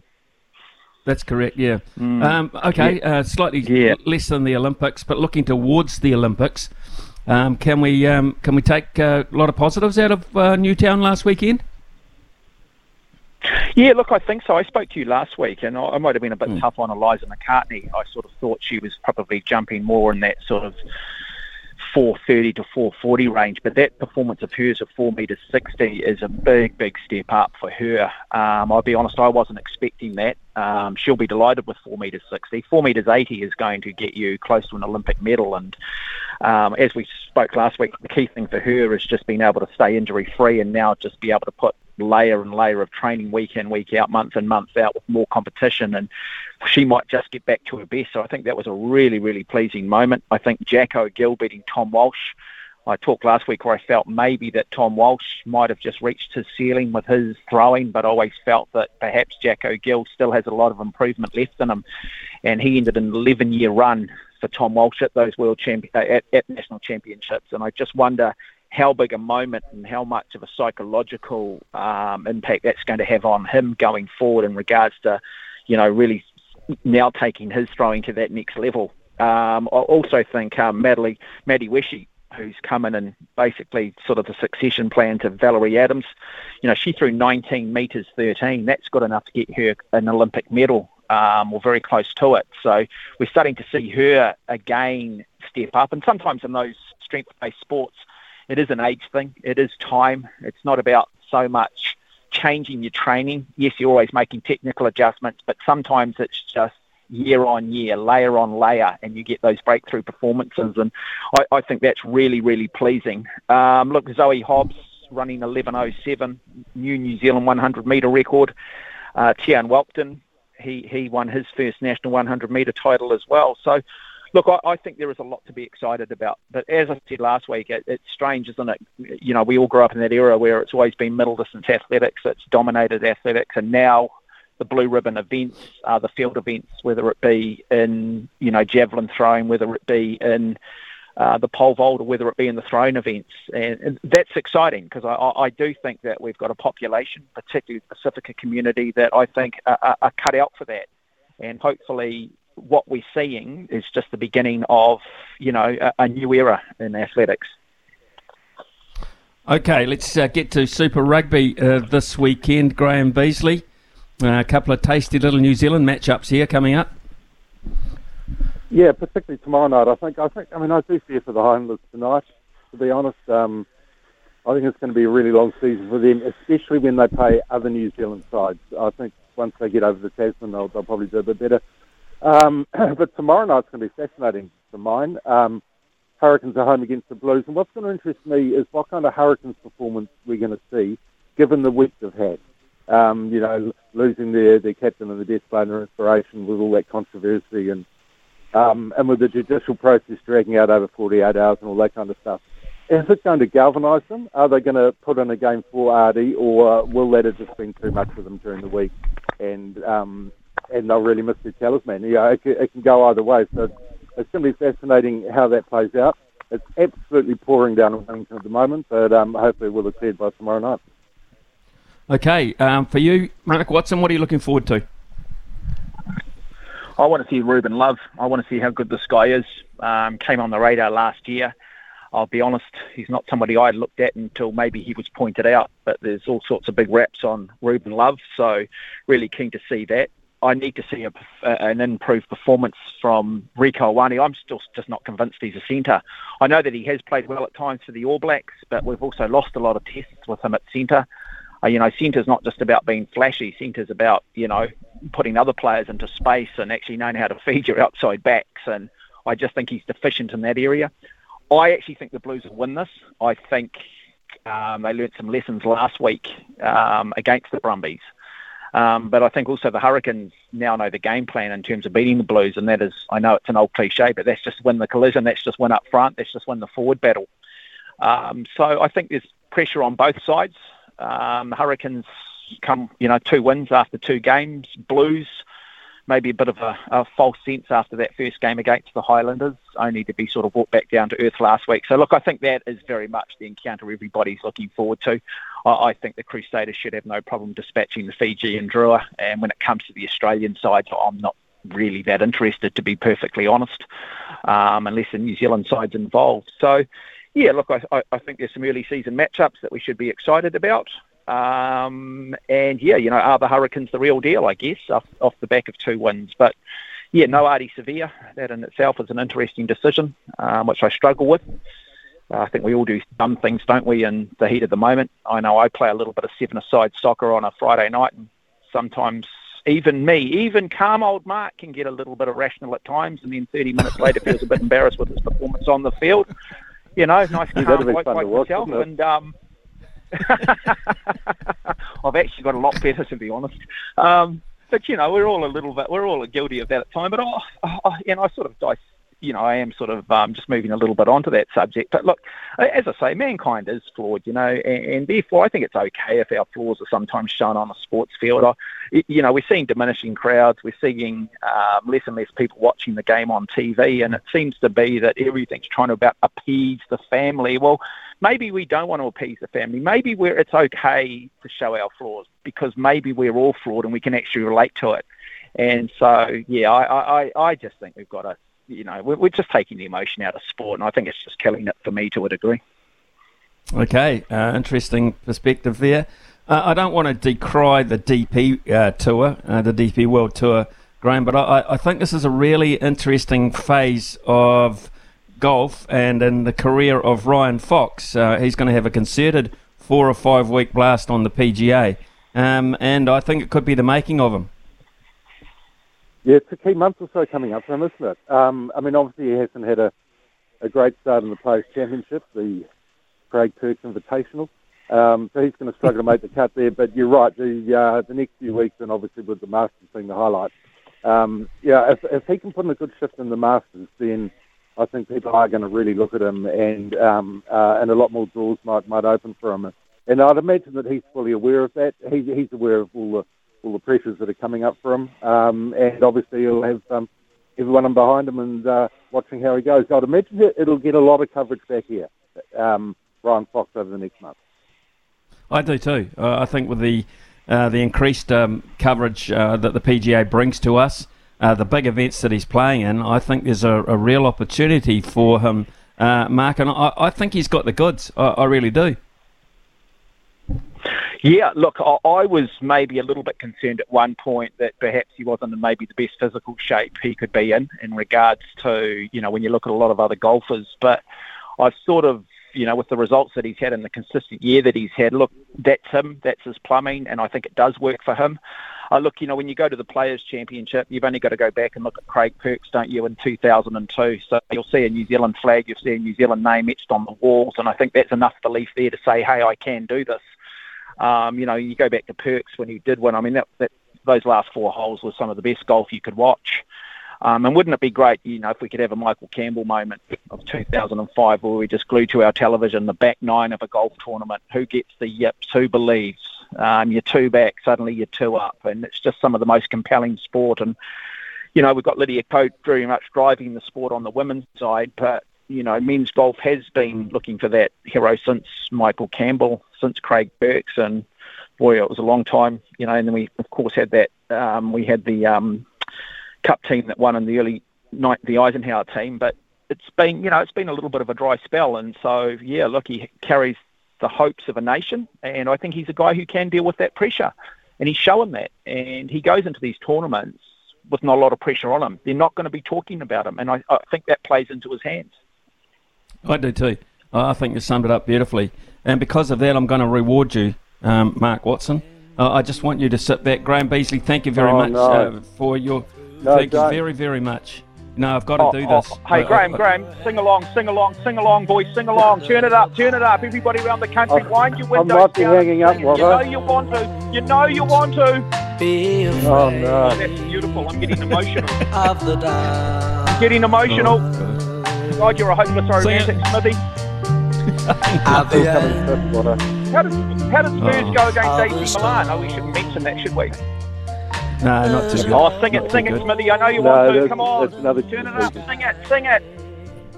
There's other songs from Gerry and the Pacemakers that I prefer, to be, to be honest. silver sound Mate, what an answer, mate. of the land. I've got goosebumps. all together, people, all together. Sing it loud.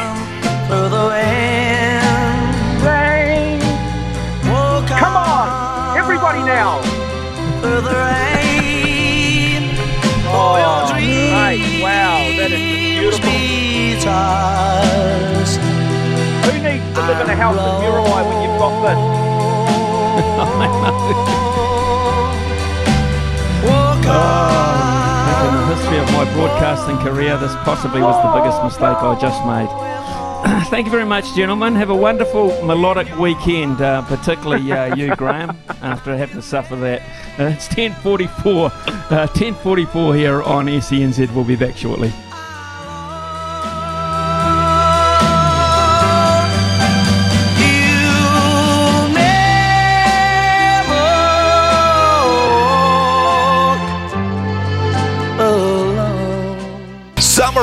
Or winter, he's the voice of sport in Aotearoa. This is Mornings with Ian Smith on SENZ. The loveracing.nz update. Your home for everything thoroughbred racing. Visit loveracing.nz. Racing's biggest fan. Time to catch up with the one, the only Louis Herman Watt, uh, who's uh, with us. Um, I can tell you that um, Otaki, they are racing today. A massively busy weekend as well with uh, Pukekohe hosting uh, the Bone Crusher. Uh, and of course, uh, the Barfoot and Thompson Auckland Cup, Bone Crusher with uh, 320 320,000, Auckland Cup with 500,000. Uh, Trentham have got uh, races tomorrow as well, and Gore on Sunday. So there's plenty, plenty to look forward to. Uh, all beginning um, just up the coast a wee bit uh, in Otaki today. I heard before uh, from Graham Beasley that it was uh, hosing down in Wellington.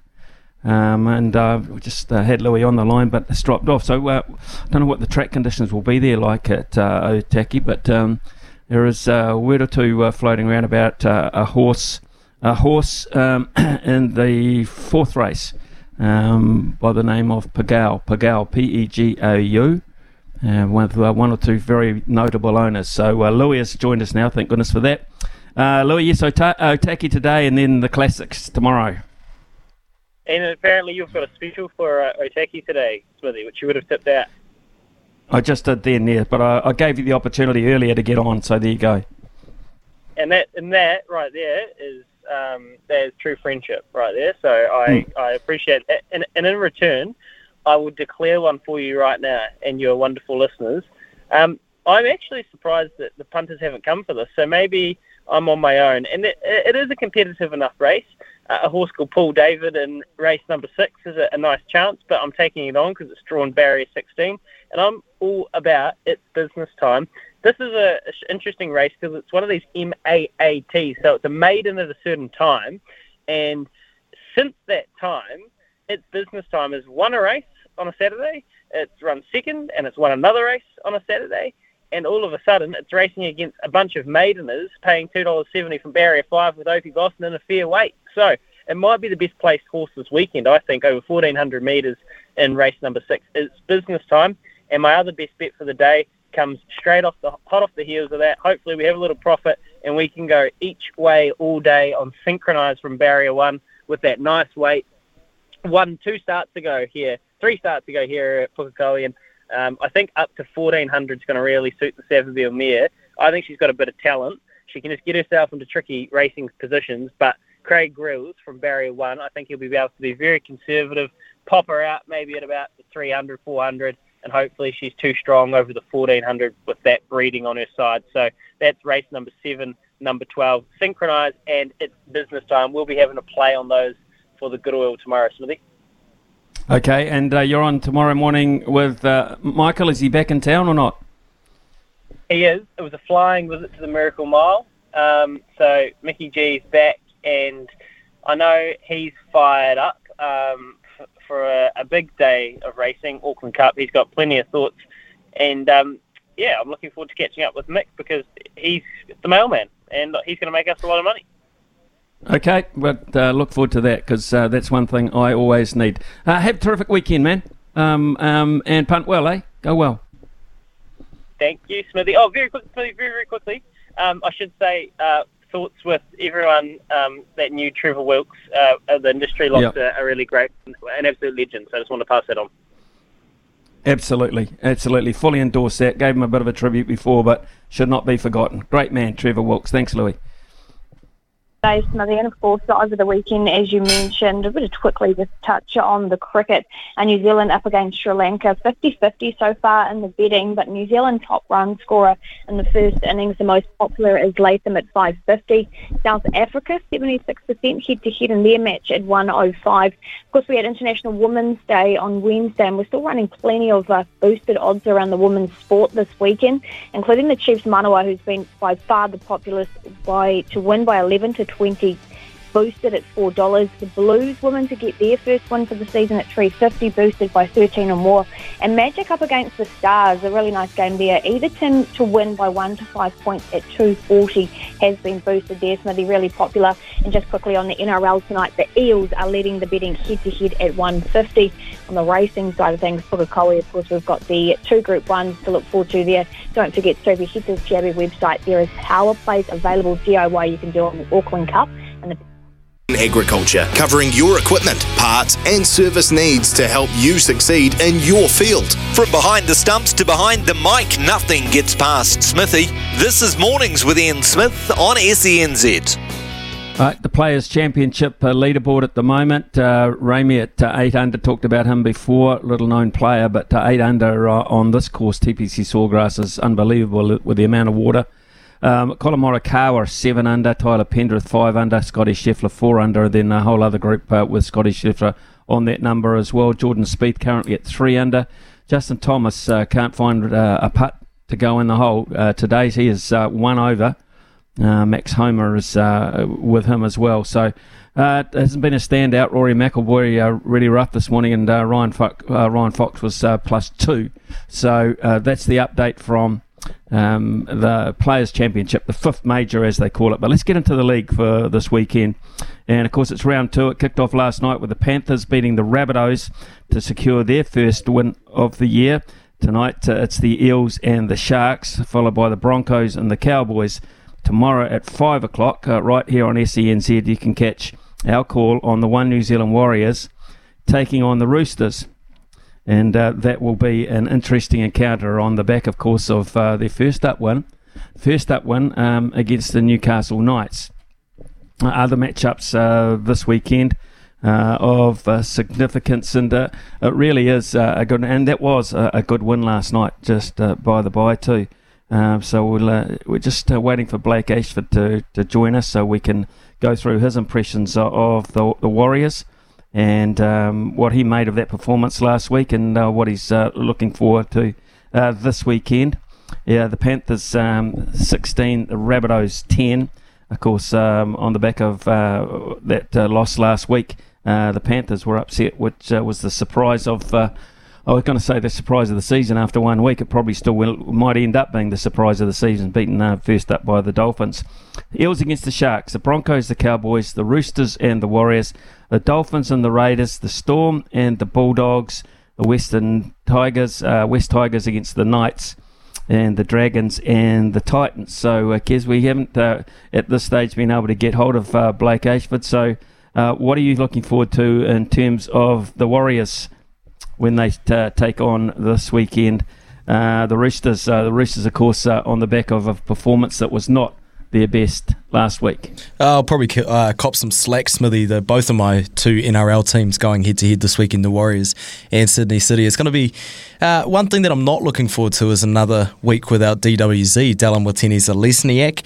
Uh, he's set to miss three more games before making his first appearance. So I would usually say big loss for the Warriors, but um, after a big round one win, I think they'll do quite all right, Smithy.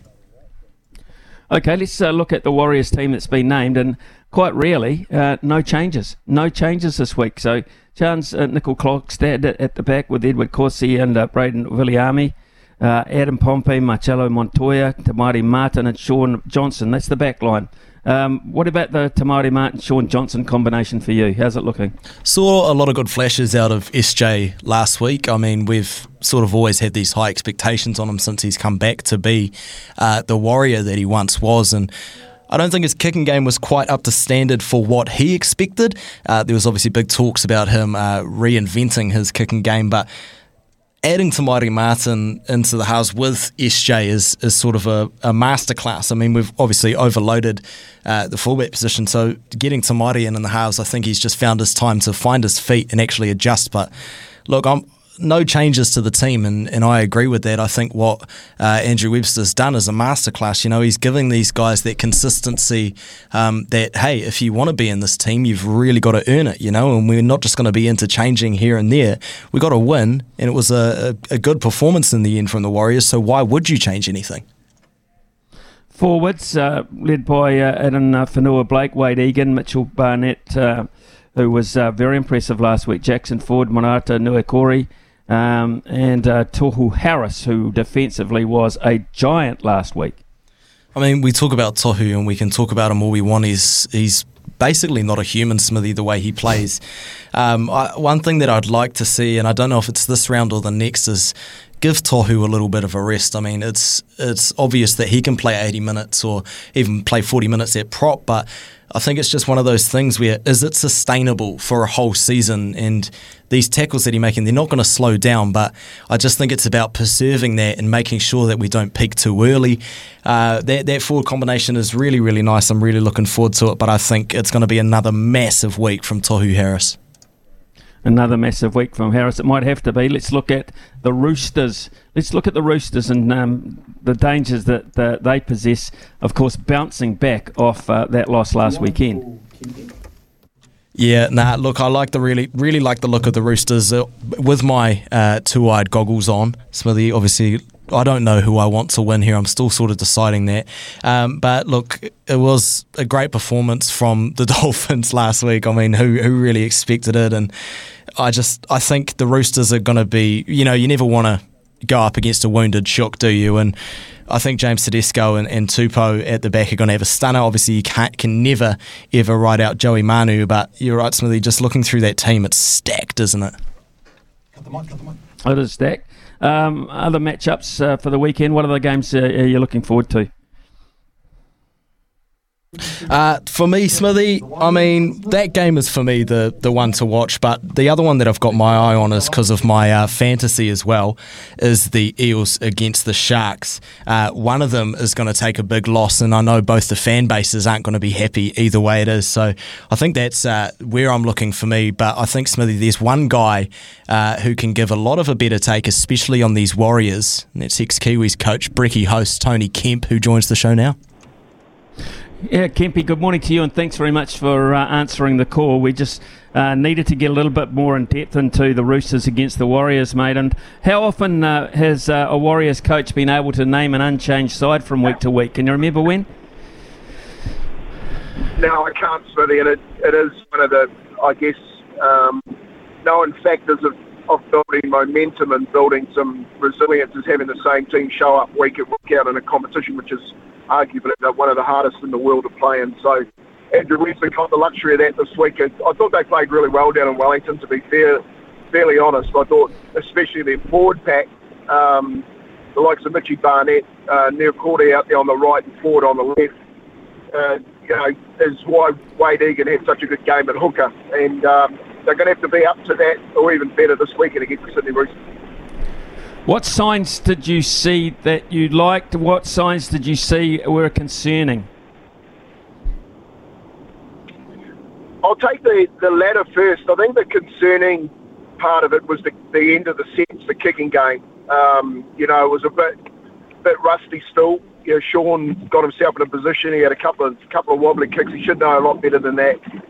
Uh, been around for you know 200 odd games in the NRL, so I'd say uh, Andrew Webster would have worked on that this week, and and, and hopefully the, we'll see a better end to the sets of the six this week. Um, but one of the, the better parts of the game for me that really stood out, out was the the way that they rolled down the pitch quite easily with the with the forward pack that they had. Um, the players that I named, Barnett, Ford, Niukore, especially the new guys, Addin Fanua Blake on the back of it, and Wade Egan getting out of dummy half is is really a lot like rugby union, Smithy. Is you know if you don't win the middle of the park, you're gonna get you're gonna go a long way of, of setting you yourself up for failure. And I thought they did that really well against the Knights.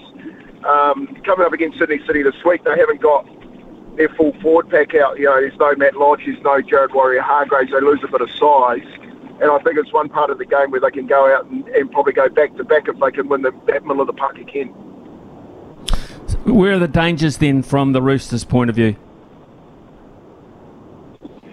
Well, Joey Manu comes back. That's the biggest danger. Um, you add him to any any backline, he'd be the top three players in the world at the moment. Smithy, Joey Manu, and you know uh, James Tedesco will be looking to bounce back. They had a pretty scratchy trial series in their first up game. Everyone in the competition has picked them to be premiers with the depth and the, the roster that they've got. But it means nothing when you're coming out and you're not performing. So they've got an outstanding backline you know, Walker and, and Keary in the, in the halves. Uh, you got good centres and young Joseph Suaalii and, and Joey Manu and, and Tupou on the wing um, with Tedesco. It's, a, it's an international backline. So if they can't stop their forward pack, look look for their, their, their backline to be unleashed. And it's pretty simple for the Warriors. They have to show up physically uh, and stop the forward pack of of the Sydney City Roosters to have any chance. I'm going to run through another couple of games, um, and uh, from a punter's point of view, I'd love to hear your thoughts, uh, Kempy. Uh, tonight, uh, Eel Sharks. Yeah, game of the round, really. Um, no Nick, Nicho Hynes again. Uh, Parramatta, they couldn't get the job done last week. I don't think they're the same without having Mar, um, Mahoney, Reed Mahoney over the hooking spot. And, of course, they lost both their edges of Papali'i and Niukore um, to other to West Tigers and the Warriors, um, respectively. They just don't look the same. Uh, and I think, you know, it's got to be a battle.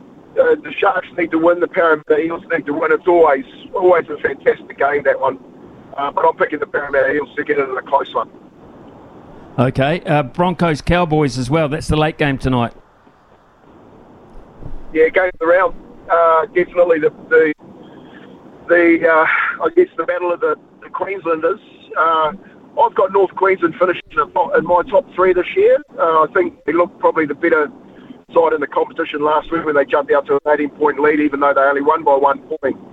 They showed signs of uh, consistency and having the same team to pick it, pick week in, week out for the second year in a run inside Payten. So the Broncos beating Penrith down there, no one does that in the last two years, and, and the Broncos went out and showed that you know, if they can do that week in, week out, they'll be a force again this year. So I think uh, I'm going to go with the Cowboys. I just think they've got a little bit more experience than the Broncos at the moment, but I wouldn't be writing the Broncos off. And just finally, Kempy, uh, and thanks again for uh, for standing in for us. Uh, could the Dolphins could the Dolphins make it two in a row at home? I think they can. I think they can. I, I think what people didn't realise was that in They come out in droves to, to watch, and you, you had the Wayne Bennett factor, you had the crowd factor. You've actually got an extra player on the football field. So uh, look for Felise Kaufusi and the Pomish boys, the senior players of the team, to, to lead from the front again. If their forward pack, I guess, has to be at the top of their game against uh, Tapine and Papali for uh, Canberra, mate, I can see them getting a getting a getting a double in the first two weeks, and, and they'll need it uh, as the injuries start to kick in later on in the year. Kempy, uh, thanks very much for uh, helping us, mate. Uh, really appreciate that. And uh, look forward to uh, NRL action over the weekend. You have a fine weekend yourself. Cheers, man. You too, Smithy. Anytime. Thank you. Uh, 11.15 here on SENZ. Uh, our very own Tony Kemp coming to the party for us there to preview this uh, weekend, uh, round two of the NRL. Uh, we'll take a, a, short break. When we come back, we'll visit the sports desk and I'll give you a cricket update from Christchurch, where New Zealand have got an early wicket. He's the voice of sport in Aotearoa. This is Mornings with Ian Smith on SENZ. 11.20 here, which means they've had uh, 20 minutes of day two at uh, uh, Hagley Oval, and New Zealand have picked up a wicket. Um, and yes, it was Tim Southee again. De Silva gone, caught Blundell, uh, bowled Southee for 46. Uh, but uh, they're hanging in there. Sri Lanka 322 for 7 now with uh, Rajitha at the crease.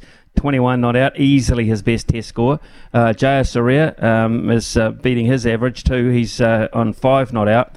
So they're nuisance value, these, um, and they're in the 80th over, which means Tim Southee will have a brand spanking new ball in his hands coming up shortly. Um, his bowling figures at the moment is such a standout 4 for 49, uh, and Matt Henry 2 for 65. Tickner, incidentally, uh, 19.1 overs, none for 100. None for 100. Um, and uh, Wagner, 10 overs, none for 68. So uh, certainly uh, not good for the backup bowling department after Tim Southee and a little bit of Matt Henry. So news not too good there, um, and Sri Lanka continue to thwart uh, New Zealand's attempt to, to start batting shortly. Right, uh, let's get across to the sports desk. Uh, Kez is in charge of that today with some news of some football, I understand. Turn up the volume. We're crossing live to the sports desk. What's fresh? What's making waves? Let's find out. Oh, Smithy, I really felt that. I feel like I'm going straight onto the news. I feel like I'm going to take Johnny Max and Aroha's job in a minute. Uh, I do. Yep. I do unfortunately have some sad news regarding football, and it is uh, once again sad news regarding New Zealand football. The Wellington Phoenix vice captain Oliver Sail, you know Ollie Sail Smithy, fantastic keeper. He's been starting a net for the last few years for the Phoenix, uh, has helped us tremendously with the rise to get to where we are today. 27 years old, he's decided it's time to move on. His contract expiring at the end of the season, and came as quite as a shock to me last night when I opened the Instagram and saw that Perth Glory had made a post welcoming Ollie Sail for the remainder of next season. It's quite a strange uh, appearance, Smithy, as you if you look at the table right now, the Phoenix sit comfortably in fifth, not comfortably, one point uh, ahead of Sydney FC. But you scroll all the way down to the table, and in 11th place, you've got Ollie Sail's new club, Perth Glory. To you, Smithy, what does that uh, sound like to you? Big loss. Oh, it sounds like a decent check for a start. Um, you know, that's a long way. Uh, Perth is you couldn't go any further away from um, New Zealand and stay in the A League. So it's a, a decent sized check, I would think. Um, they obviously clearly, because of their position on the table, feel that their goalkeeping uh, strength is, is not there. Uh, they need a standout goalkeeper. He is a standout goalkeeper. Um, he's also a leader, Ollie Sail. He's a bit of a spokesman. Um, so I think that's probably what they're looking for from their custodian. So um, I, I, from his point of view, probably quite a, a, a good move he'll be busy, judging by their position on the table and their defensive setup. He'll be a busy goalkeeper, um, but I would be thinking a, a, nice big fat check is involved there. Yeah, uh, there'd have to be, wouldn't it? You mentioned, uh, I know I definitely, no offence to all my Perth Nation people out there go to Perth from uh, from New Zealand, but the thing that sort of got me by surprise of the years, goalkeeper is not a position in football that is uh, rotated often, right? And you'd you'd know that, but it came so Cameron Cook is uh, the goalkeeper at Perth at the minute. He's 21 years old and he's really, really promising. It just sort of makes me bear that question: Is Ollie Sail going to be sort of that development guy that uh, Cook's going to take over when Ollie eventually does move on? He's 21 years old. And only two days ago, he signed on a three year uh, extension with Perth. So, bit of a slap in the face for Cook. I mean, he probably got given the stars saying next year's your year, buddy. But a couple of days later, you're inviting Ollie Sail to the party. So, going to be very interesting there, Smithy. But hey, let's uh, stay on the topic of Australian sport and let's talk about those uh, Sydney Kings versus those Breakers. Uh, SENZ audience, you can listen from 9:30 p.m. tonight on the SENZ app or wherever you listen to it. The Breakers currently 1-1 in their series uh, against the Sydney Kings, first and second on the table. So they're the Sydney Kings, the number one offensive team in the league, the Breakers, the number one defensive team in the league. Just quickly, how do you think tonight's going to go? Well, it's it's a case of whether they can break the trend, uh, because neither of the sides in the encounters they've had this year have been able to defend their home court. Uh, that is quite an extraordinary thing when you, you look at the size of the crowd. Now, sold out it's going to be um, tonight in Sydney, uh, so they're going to have to overcome that. Uh, but last week, uh, Tom Abercrombie, who's uh, the most senior spokesman on the court uh, within the Breakers, said a very interesting thing. And he said, We played stressed.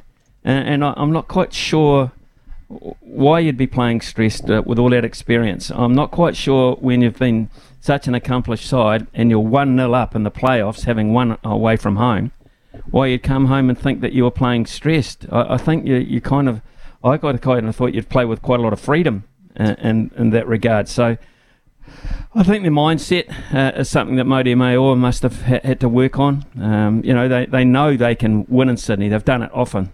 They've done it often, and they've done it recently. Um, but uh, it's you know when you come to this stage of the season or playoffs in any form of, of any sport, uh, you look to your champions, you look to your big men, you look to your seniors. In this case, your your starting five plus Barry Brown Jr. I think uh, are your key players in this regard. So. For me, uh, I think it's a mental thing rather than anything else. And the other thing is, uh, you can be cold. You can be cold when you're shooting. You know that. You, you, you can. Um, individuals can be cold. Not very often, collectively, you're cold particularly on your home court. And that was the worry. No, it's definitely a basketball thing. You can have games where you take the absolute best shots, and I think Mody Maor made a comment on that. Um, that all the shots they were taking were the right shots. Someday they just don't fall, uh, and that's something that you can't control. I, I heard you you spoke really excellently, Smithy, there on the mentality of a basketball game. I just sort of wanted to keep you on that path there. Sydney Kings have been arguably the best team in the NBL for the last four years. The Breakers were last last year.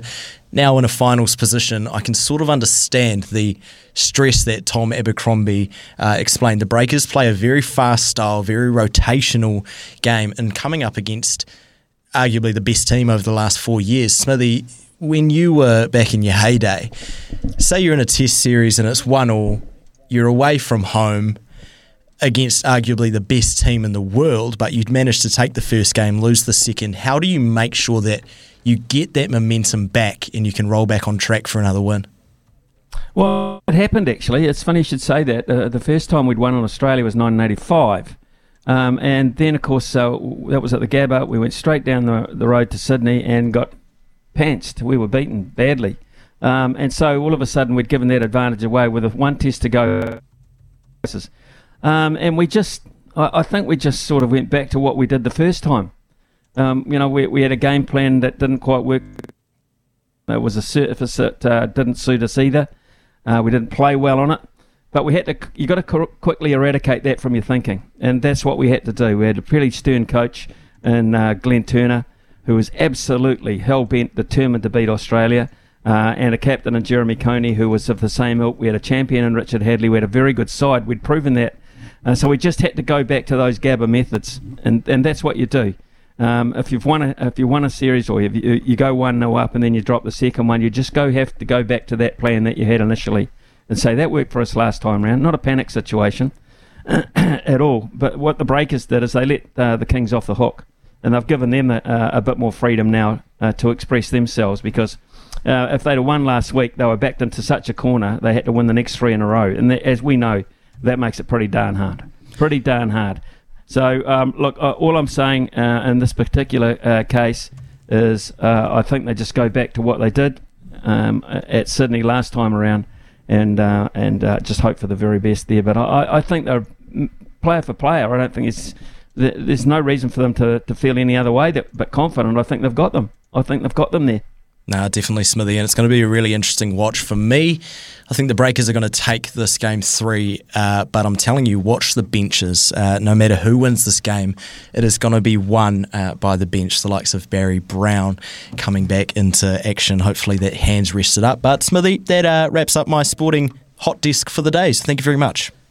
Good on you, uh, Kez. Right, okay, a couple of texts have come in. Smithy, are there any LIV players uh, at the golf and the Players' Championship? Well, no. Um, they're not allowed to be there uh, in this particular tournament because of all tournaments, this is the PGA's home. It's, this is where they have the, actually have their base. Uh, the US PGA is uh, at this around this course, around this facility, so they're not welcome there. Um, and uh, their next showing, I think, will be at uh, the Masters, where uh, they do, as previous champions, get the invite, um, and on some on points will get invites as well. But uh, in terms of the majors, yes, but in terms of this one, um, absolutely not. Previous champion was Cameron Smith, not allowed to go there to defend it. So no LIV golfers there. Um, We'll, uh, we'll have uh, Stump Smithy very shortly. Let's read a couple of uh, other texts. Hi, Smithy. Just wondering if there's room for John Wright in the setup. Not sure what he's up to, but uh, surely with his cricket brain and Indian coaching experience would be a useful addition. Yep, I, I totally agree. I I don't think there's anything wrong with going back to previous coaches to go forward. Um, I, I have no problem at all with John Wright uh, getting in there alongside Gary Stead and uh, putting uh, some fresh thoughts in there, or even some old thoughts to be reminded of. I, I think that's that's it's not a bad idea, and I think there is enough coaching now within New Zealand. I mean, I don't I don't think the bowling unit's good, and I, I I think you know there's scope for a Shane Bond. Uh, Shane Bond is a brilliant bowler and a brilliant bowling coach. Uh, that, uh, Stephen Fleming, that there are these people around. I'm not saying you have to give them official positions, give them consultancy role, uh, and they can come and go. But uh, don't just because they're commentators turn around and say they've got nothing left to offer. That's always been a mistake. There's one reason uh, that people become commentators is, um, and, and it doesn't matter what field you're in or what sport you're talking about, um, is that some of them, I'm not saying all of them, but some of them actually know quite a lot about the game that they're talking about, believe it or not.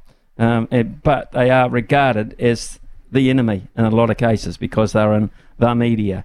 Um, that's a, that's a thing that's been going on for a long, long time. It is uh, 11:31 now. Talk about matchups. Uh, we're going to have one now. It's time to stump Smithy. It's 0800 150 811. 0800 150 811. We invite your calls. Uh, $50 bonus bet from the TAB up for grabs on a busy, busy punting weekend to spend it as well. Here's Aroha with the news.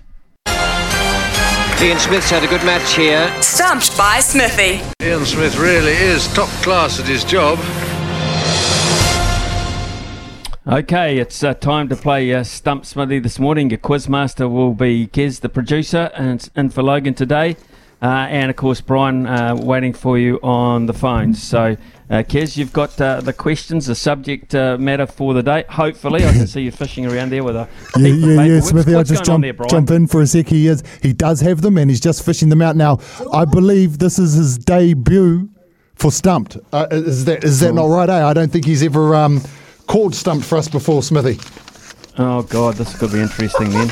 Uh, this could be a real. What do you call it on a Friday? Sorry, Um, yeah, I can hear you in the background apologising. Don't worry, folks. Uh, Brian, who, who, who have we got first up? Put it that way. Yeah. Okay. So first up, actually, first up, we have Wade from Christchurch. Uh, come in, Wade. Morning, gentlemen. Yeah, good morning to you, Wade. Uh, uh, what's the weather like down the prospects for a, f- a full day's play? They're looking all right. Yeah, mate. Yeah, I think so. The weather cloud around, but the sun's shining at the moment. Let's just hope we're not motor chicken into it, the back. Okay, and what about um, the Crusaders uh, this weekend in Lautoka? No problem. Oh, I, I wouldn't say be a problem. But I, I think they'll win comfortably, but the start might be interesting. The first some 20 minutes up there. Yeah.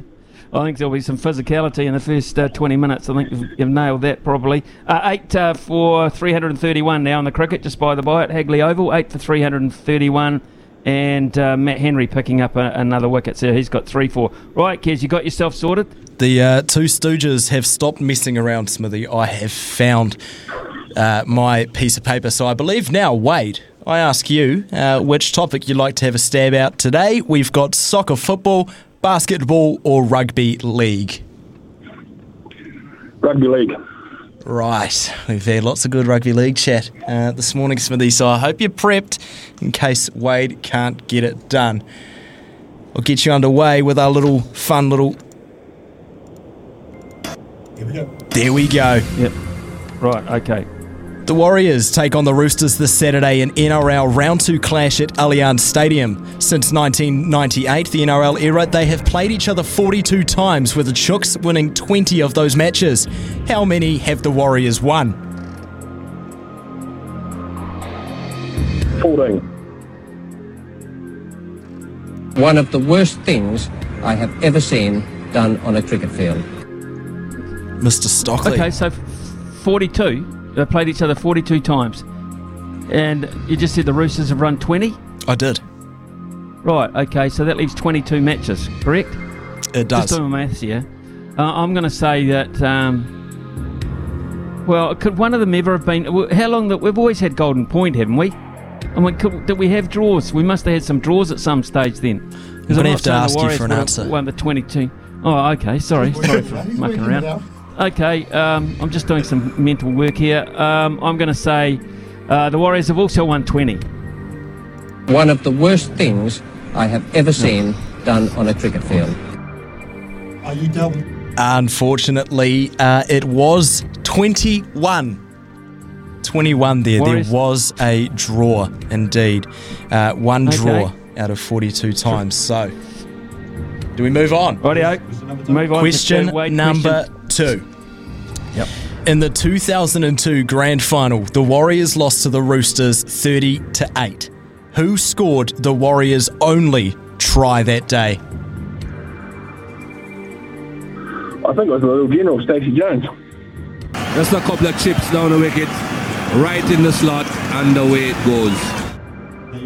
Smithy. Uh, fortunately, this time the buttons are working and I don't have to do my Michael Holding impression.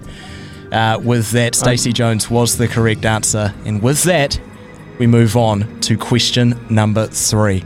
Blackfern seven star Niall Guthrie is following in her famous code hopping brothers' footsteps and is set to join the NRLW later this year. What team is she set to sign for? Uh, well, that was SBW, wasn't it? So I'll say, let's try the Roosters. One of the worst things I have ever seen done on a cricket field. A lot of pressure here, Smithy. No, it's not, you see, because I've uh, I talked about this yesterday. It was part of uh, our panel discussion yesterday. Gold Coast Titans. Gold Coast Titans. Gold Coast Titans. Just a couple of chips down the wicket, right in the slot, and away it goes. Well, thank you very much, Wade. Uh, unlucky on question number three. It was uh, something we did highlight yesterday, actually, um, about um, Niall going across the rugby league and signing for the Gold Coast Titans, and it, it struck me because I didn't think there was be a franchise that she would probably uh, probably choose. But obviously, uh, it stuck in my mind. Wade, you're the say you're a unlucky customer this one. no, exactly, exactly, mate. Hey, hey, thanks for thanks for playing. Uh, have a crack on on Monday, mate, and uh, have have a great weekend down in there in uh, the Canterbury I'll region. get you eh? one day, Smithy.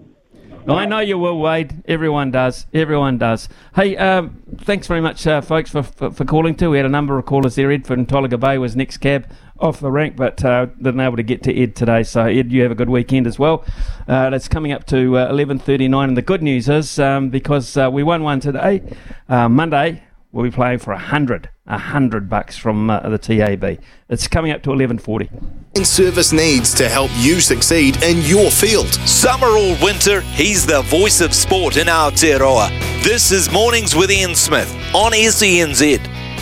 11.45 and I enjoy this time every Friday because it's great to catch up with one of the most authoritative voices in New Zealand racing and uh, Michael Guerin, uh, Mickey G as uh, LHW calls him, Louis Herman Watt. Uh, Mick, uh, good morning to you. You were in Melbourne last week. Uh, did it go well? It did go well, Smithy. It was actually I was in Sydney. I, I did both. Oh, sorry, Sydney, Both was it? Yeah, same- okay. No, I did, I did both in the same day. I, I, I did the Gallup show in the morning here, and I was on television at night in Sydney. And you know how it feels. It's it's a great opportunity to have Smithy. People have actually asked me all the time. They say, "What's it like doing both codes?" And I use your name quite often. I said, "Look, no different to Smithy doing cricket and rugby. You become really knowledgeable about one, which for you obviously is cricket, and then you can add the other knowledge because you really enjoy the subject. And what you would have found too, I'm sure, is people were so good about giving you their knowledge. Like I ask, well, you know, when I really got serious about the Gallops about 10 years ago, I would have asked, I don't know, 200 people, hundreds of questions, Smithy. And if people are so good about giving you knowledge, it actually becomes mm-hmm. quite easy, but it does make for some long days. it does make for But, some um, long days. Yeah. But that, that was the Miracle Mile last week. So that was in Sydney. Um, this weekend, we see the return tonight. So harness racing this weekend, we have Alexandra Park tonight. We have Westports today, close to my old hunting ground of the West Coast, Greymouth. Northern Southlands tomorrow, and uh, that's the sort of harness racing weekend. So tonight's the big guns. Copy that, who's won two New Zealand Cups, returns against Akuta, who's won two derbies. And it's maybe time for the passing of the baton, but I'm not sure Copy that wants to give the baton up. Tonight's a 1700 metre race at Alexandra Park. These horses are getting ready for the race by Grins. That's coming up very quickly. It's five weeks away tonight at Cambridge for a million dollars. And it's always a little bit iffy, Smithy, when you have horses starting new campaigns with far bigger goals down the track. So one of them will win tonight, but it may not be the prettiest watch over 1700 metres. They might both go back at the start, play a little bit of cat and mouse, and I still think Akuta probably comes out on top. I actually quite like a horse in this race for a bet for our listeners. And if you're going to have a bet, please bet responsibly. Don't bet the rent money, bet your cappuccino money. And you can bet top three. There's only six horses in the race. I think Major Perry will run in the top three. And he's $2 to run top three. He's only got to beat three horses home. So that's race seven, Alexandra Park tonight. Not tipping you the winner. I think that'll be Akuta. But Major Perry is double your money to run top three, and he could run better than that. So it's a good meeting tonight. Westport today's on the grass, Smithy, so it's a different type of thing. Mm. And then tomorrow at Invercargill, there's a good meeting down there. And away from all this instantaneous racing action, we're having a lot of, excuse the pun, horse trading because those slots in the million dollar race, people buy the slots, then they have to go get a horse, and you have to negotiate for those horses. No different to in sport negotiating with a player or their agent to see if they want to come play with you. And at the moment, six of the spots in the race by Grins are taken and four aren't. So people are watching these races and think, do I want that horse there racing for a million dollars for me or do I not want it? How much money do I offer them to get in? What's the percentage split? Really fascinating stuff around the race by Grins and every open class race at the moment has um, repercussions for that Smithy. So as you know, there's the game on the field and there's always the game in the background. Right. Well, the game in the, the forefront tomorrow in terms of the gallops, of course, is Pukekohe, uh, the Auckland Cup, the Barfoot and Thompson Auckland Cup, and the Bone Crusher Stakes, which you will be highlighting, I guess, in your morning show. Yeah, massive show tomorrow. Louis and I, um, two Group Ones at Pukekohe. It's the last of the big summer dances, even though we're into autumn. So two Group Ones for the two-year-olds. Tokyo Tycoon's hot favourite for the two-year-old race. He's trying to do something no horse has ever done, and that is win the Karaka Million and the Group One and be unbeaten in your two-year-old season. No horse has done it. So Tokyo Tycoon trying to do that tomorrow. The Bone Crusher is fascinating. An older horse like Tribulate, owned by our good mate Brendon McCullum, against a horse like Prowess, who's only three, just starting her career, a real rarity. We're going to weigh all that up tomorrow. And then, of course, the Auckland Cup, the big one, where Aquacade will be ridden by Warren Kennedy, one of the most fascinating stories of the entire racing summer. Warren had never been to New Zealand before October. Now he's been riding feature race winners almost every Saturday. He's on Aquacade in the Cup tomorrow. So big interviews, track updates, all that sort of stuff. If you're listening to this around the country, it has rained in Auckland this morning, but it's very warm. So it shouldn't affect the track at Pukekohe. In fact, if anything, it'll just stop them having to irrigate it today. So Auckland Cup tomorrow, huge day. The Good Oil tomorrow from one o'clock with all the punters clubs and the tips. And then Greg O'Connor and I will catch our brief 11 o'clock on Sunday morning and bring you Trots Talk, and we're trying to try and work out what's happened so far over the harness week, weekends for these. So it's sort of the last big one of the summer, even though summer's just finished. But uh, but yeah, tomorrow is going to be an awful lot of fun at Pukekohe. We'll try and find you a winner from 8 o'clock in the morning tomorrow on the mail run. Okay, sounds good, uh, Mick. We'll look forward to listening to you uh, with LHW, the, uh, the postman. They call you call you the, they're calling you the postman. You're delivering. You're delivering. That's great. They, they, call, they, they call me mailman Mick, and they call him hyphen, but I just call him idiot. But we'll see how that goes tomorrow morning. Okay, cheers, uh, cheers, Mick. Look forward to it. Uh, Mick Guerin there. Have a great weekend. Uh, it's 11:51 here on SENZ. Uh, we'll take a, a short break, and when we come back, a quick chat, uh, of course, with Staffy, who takes over shortly.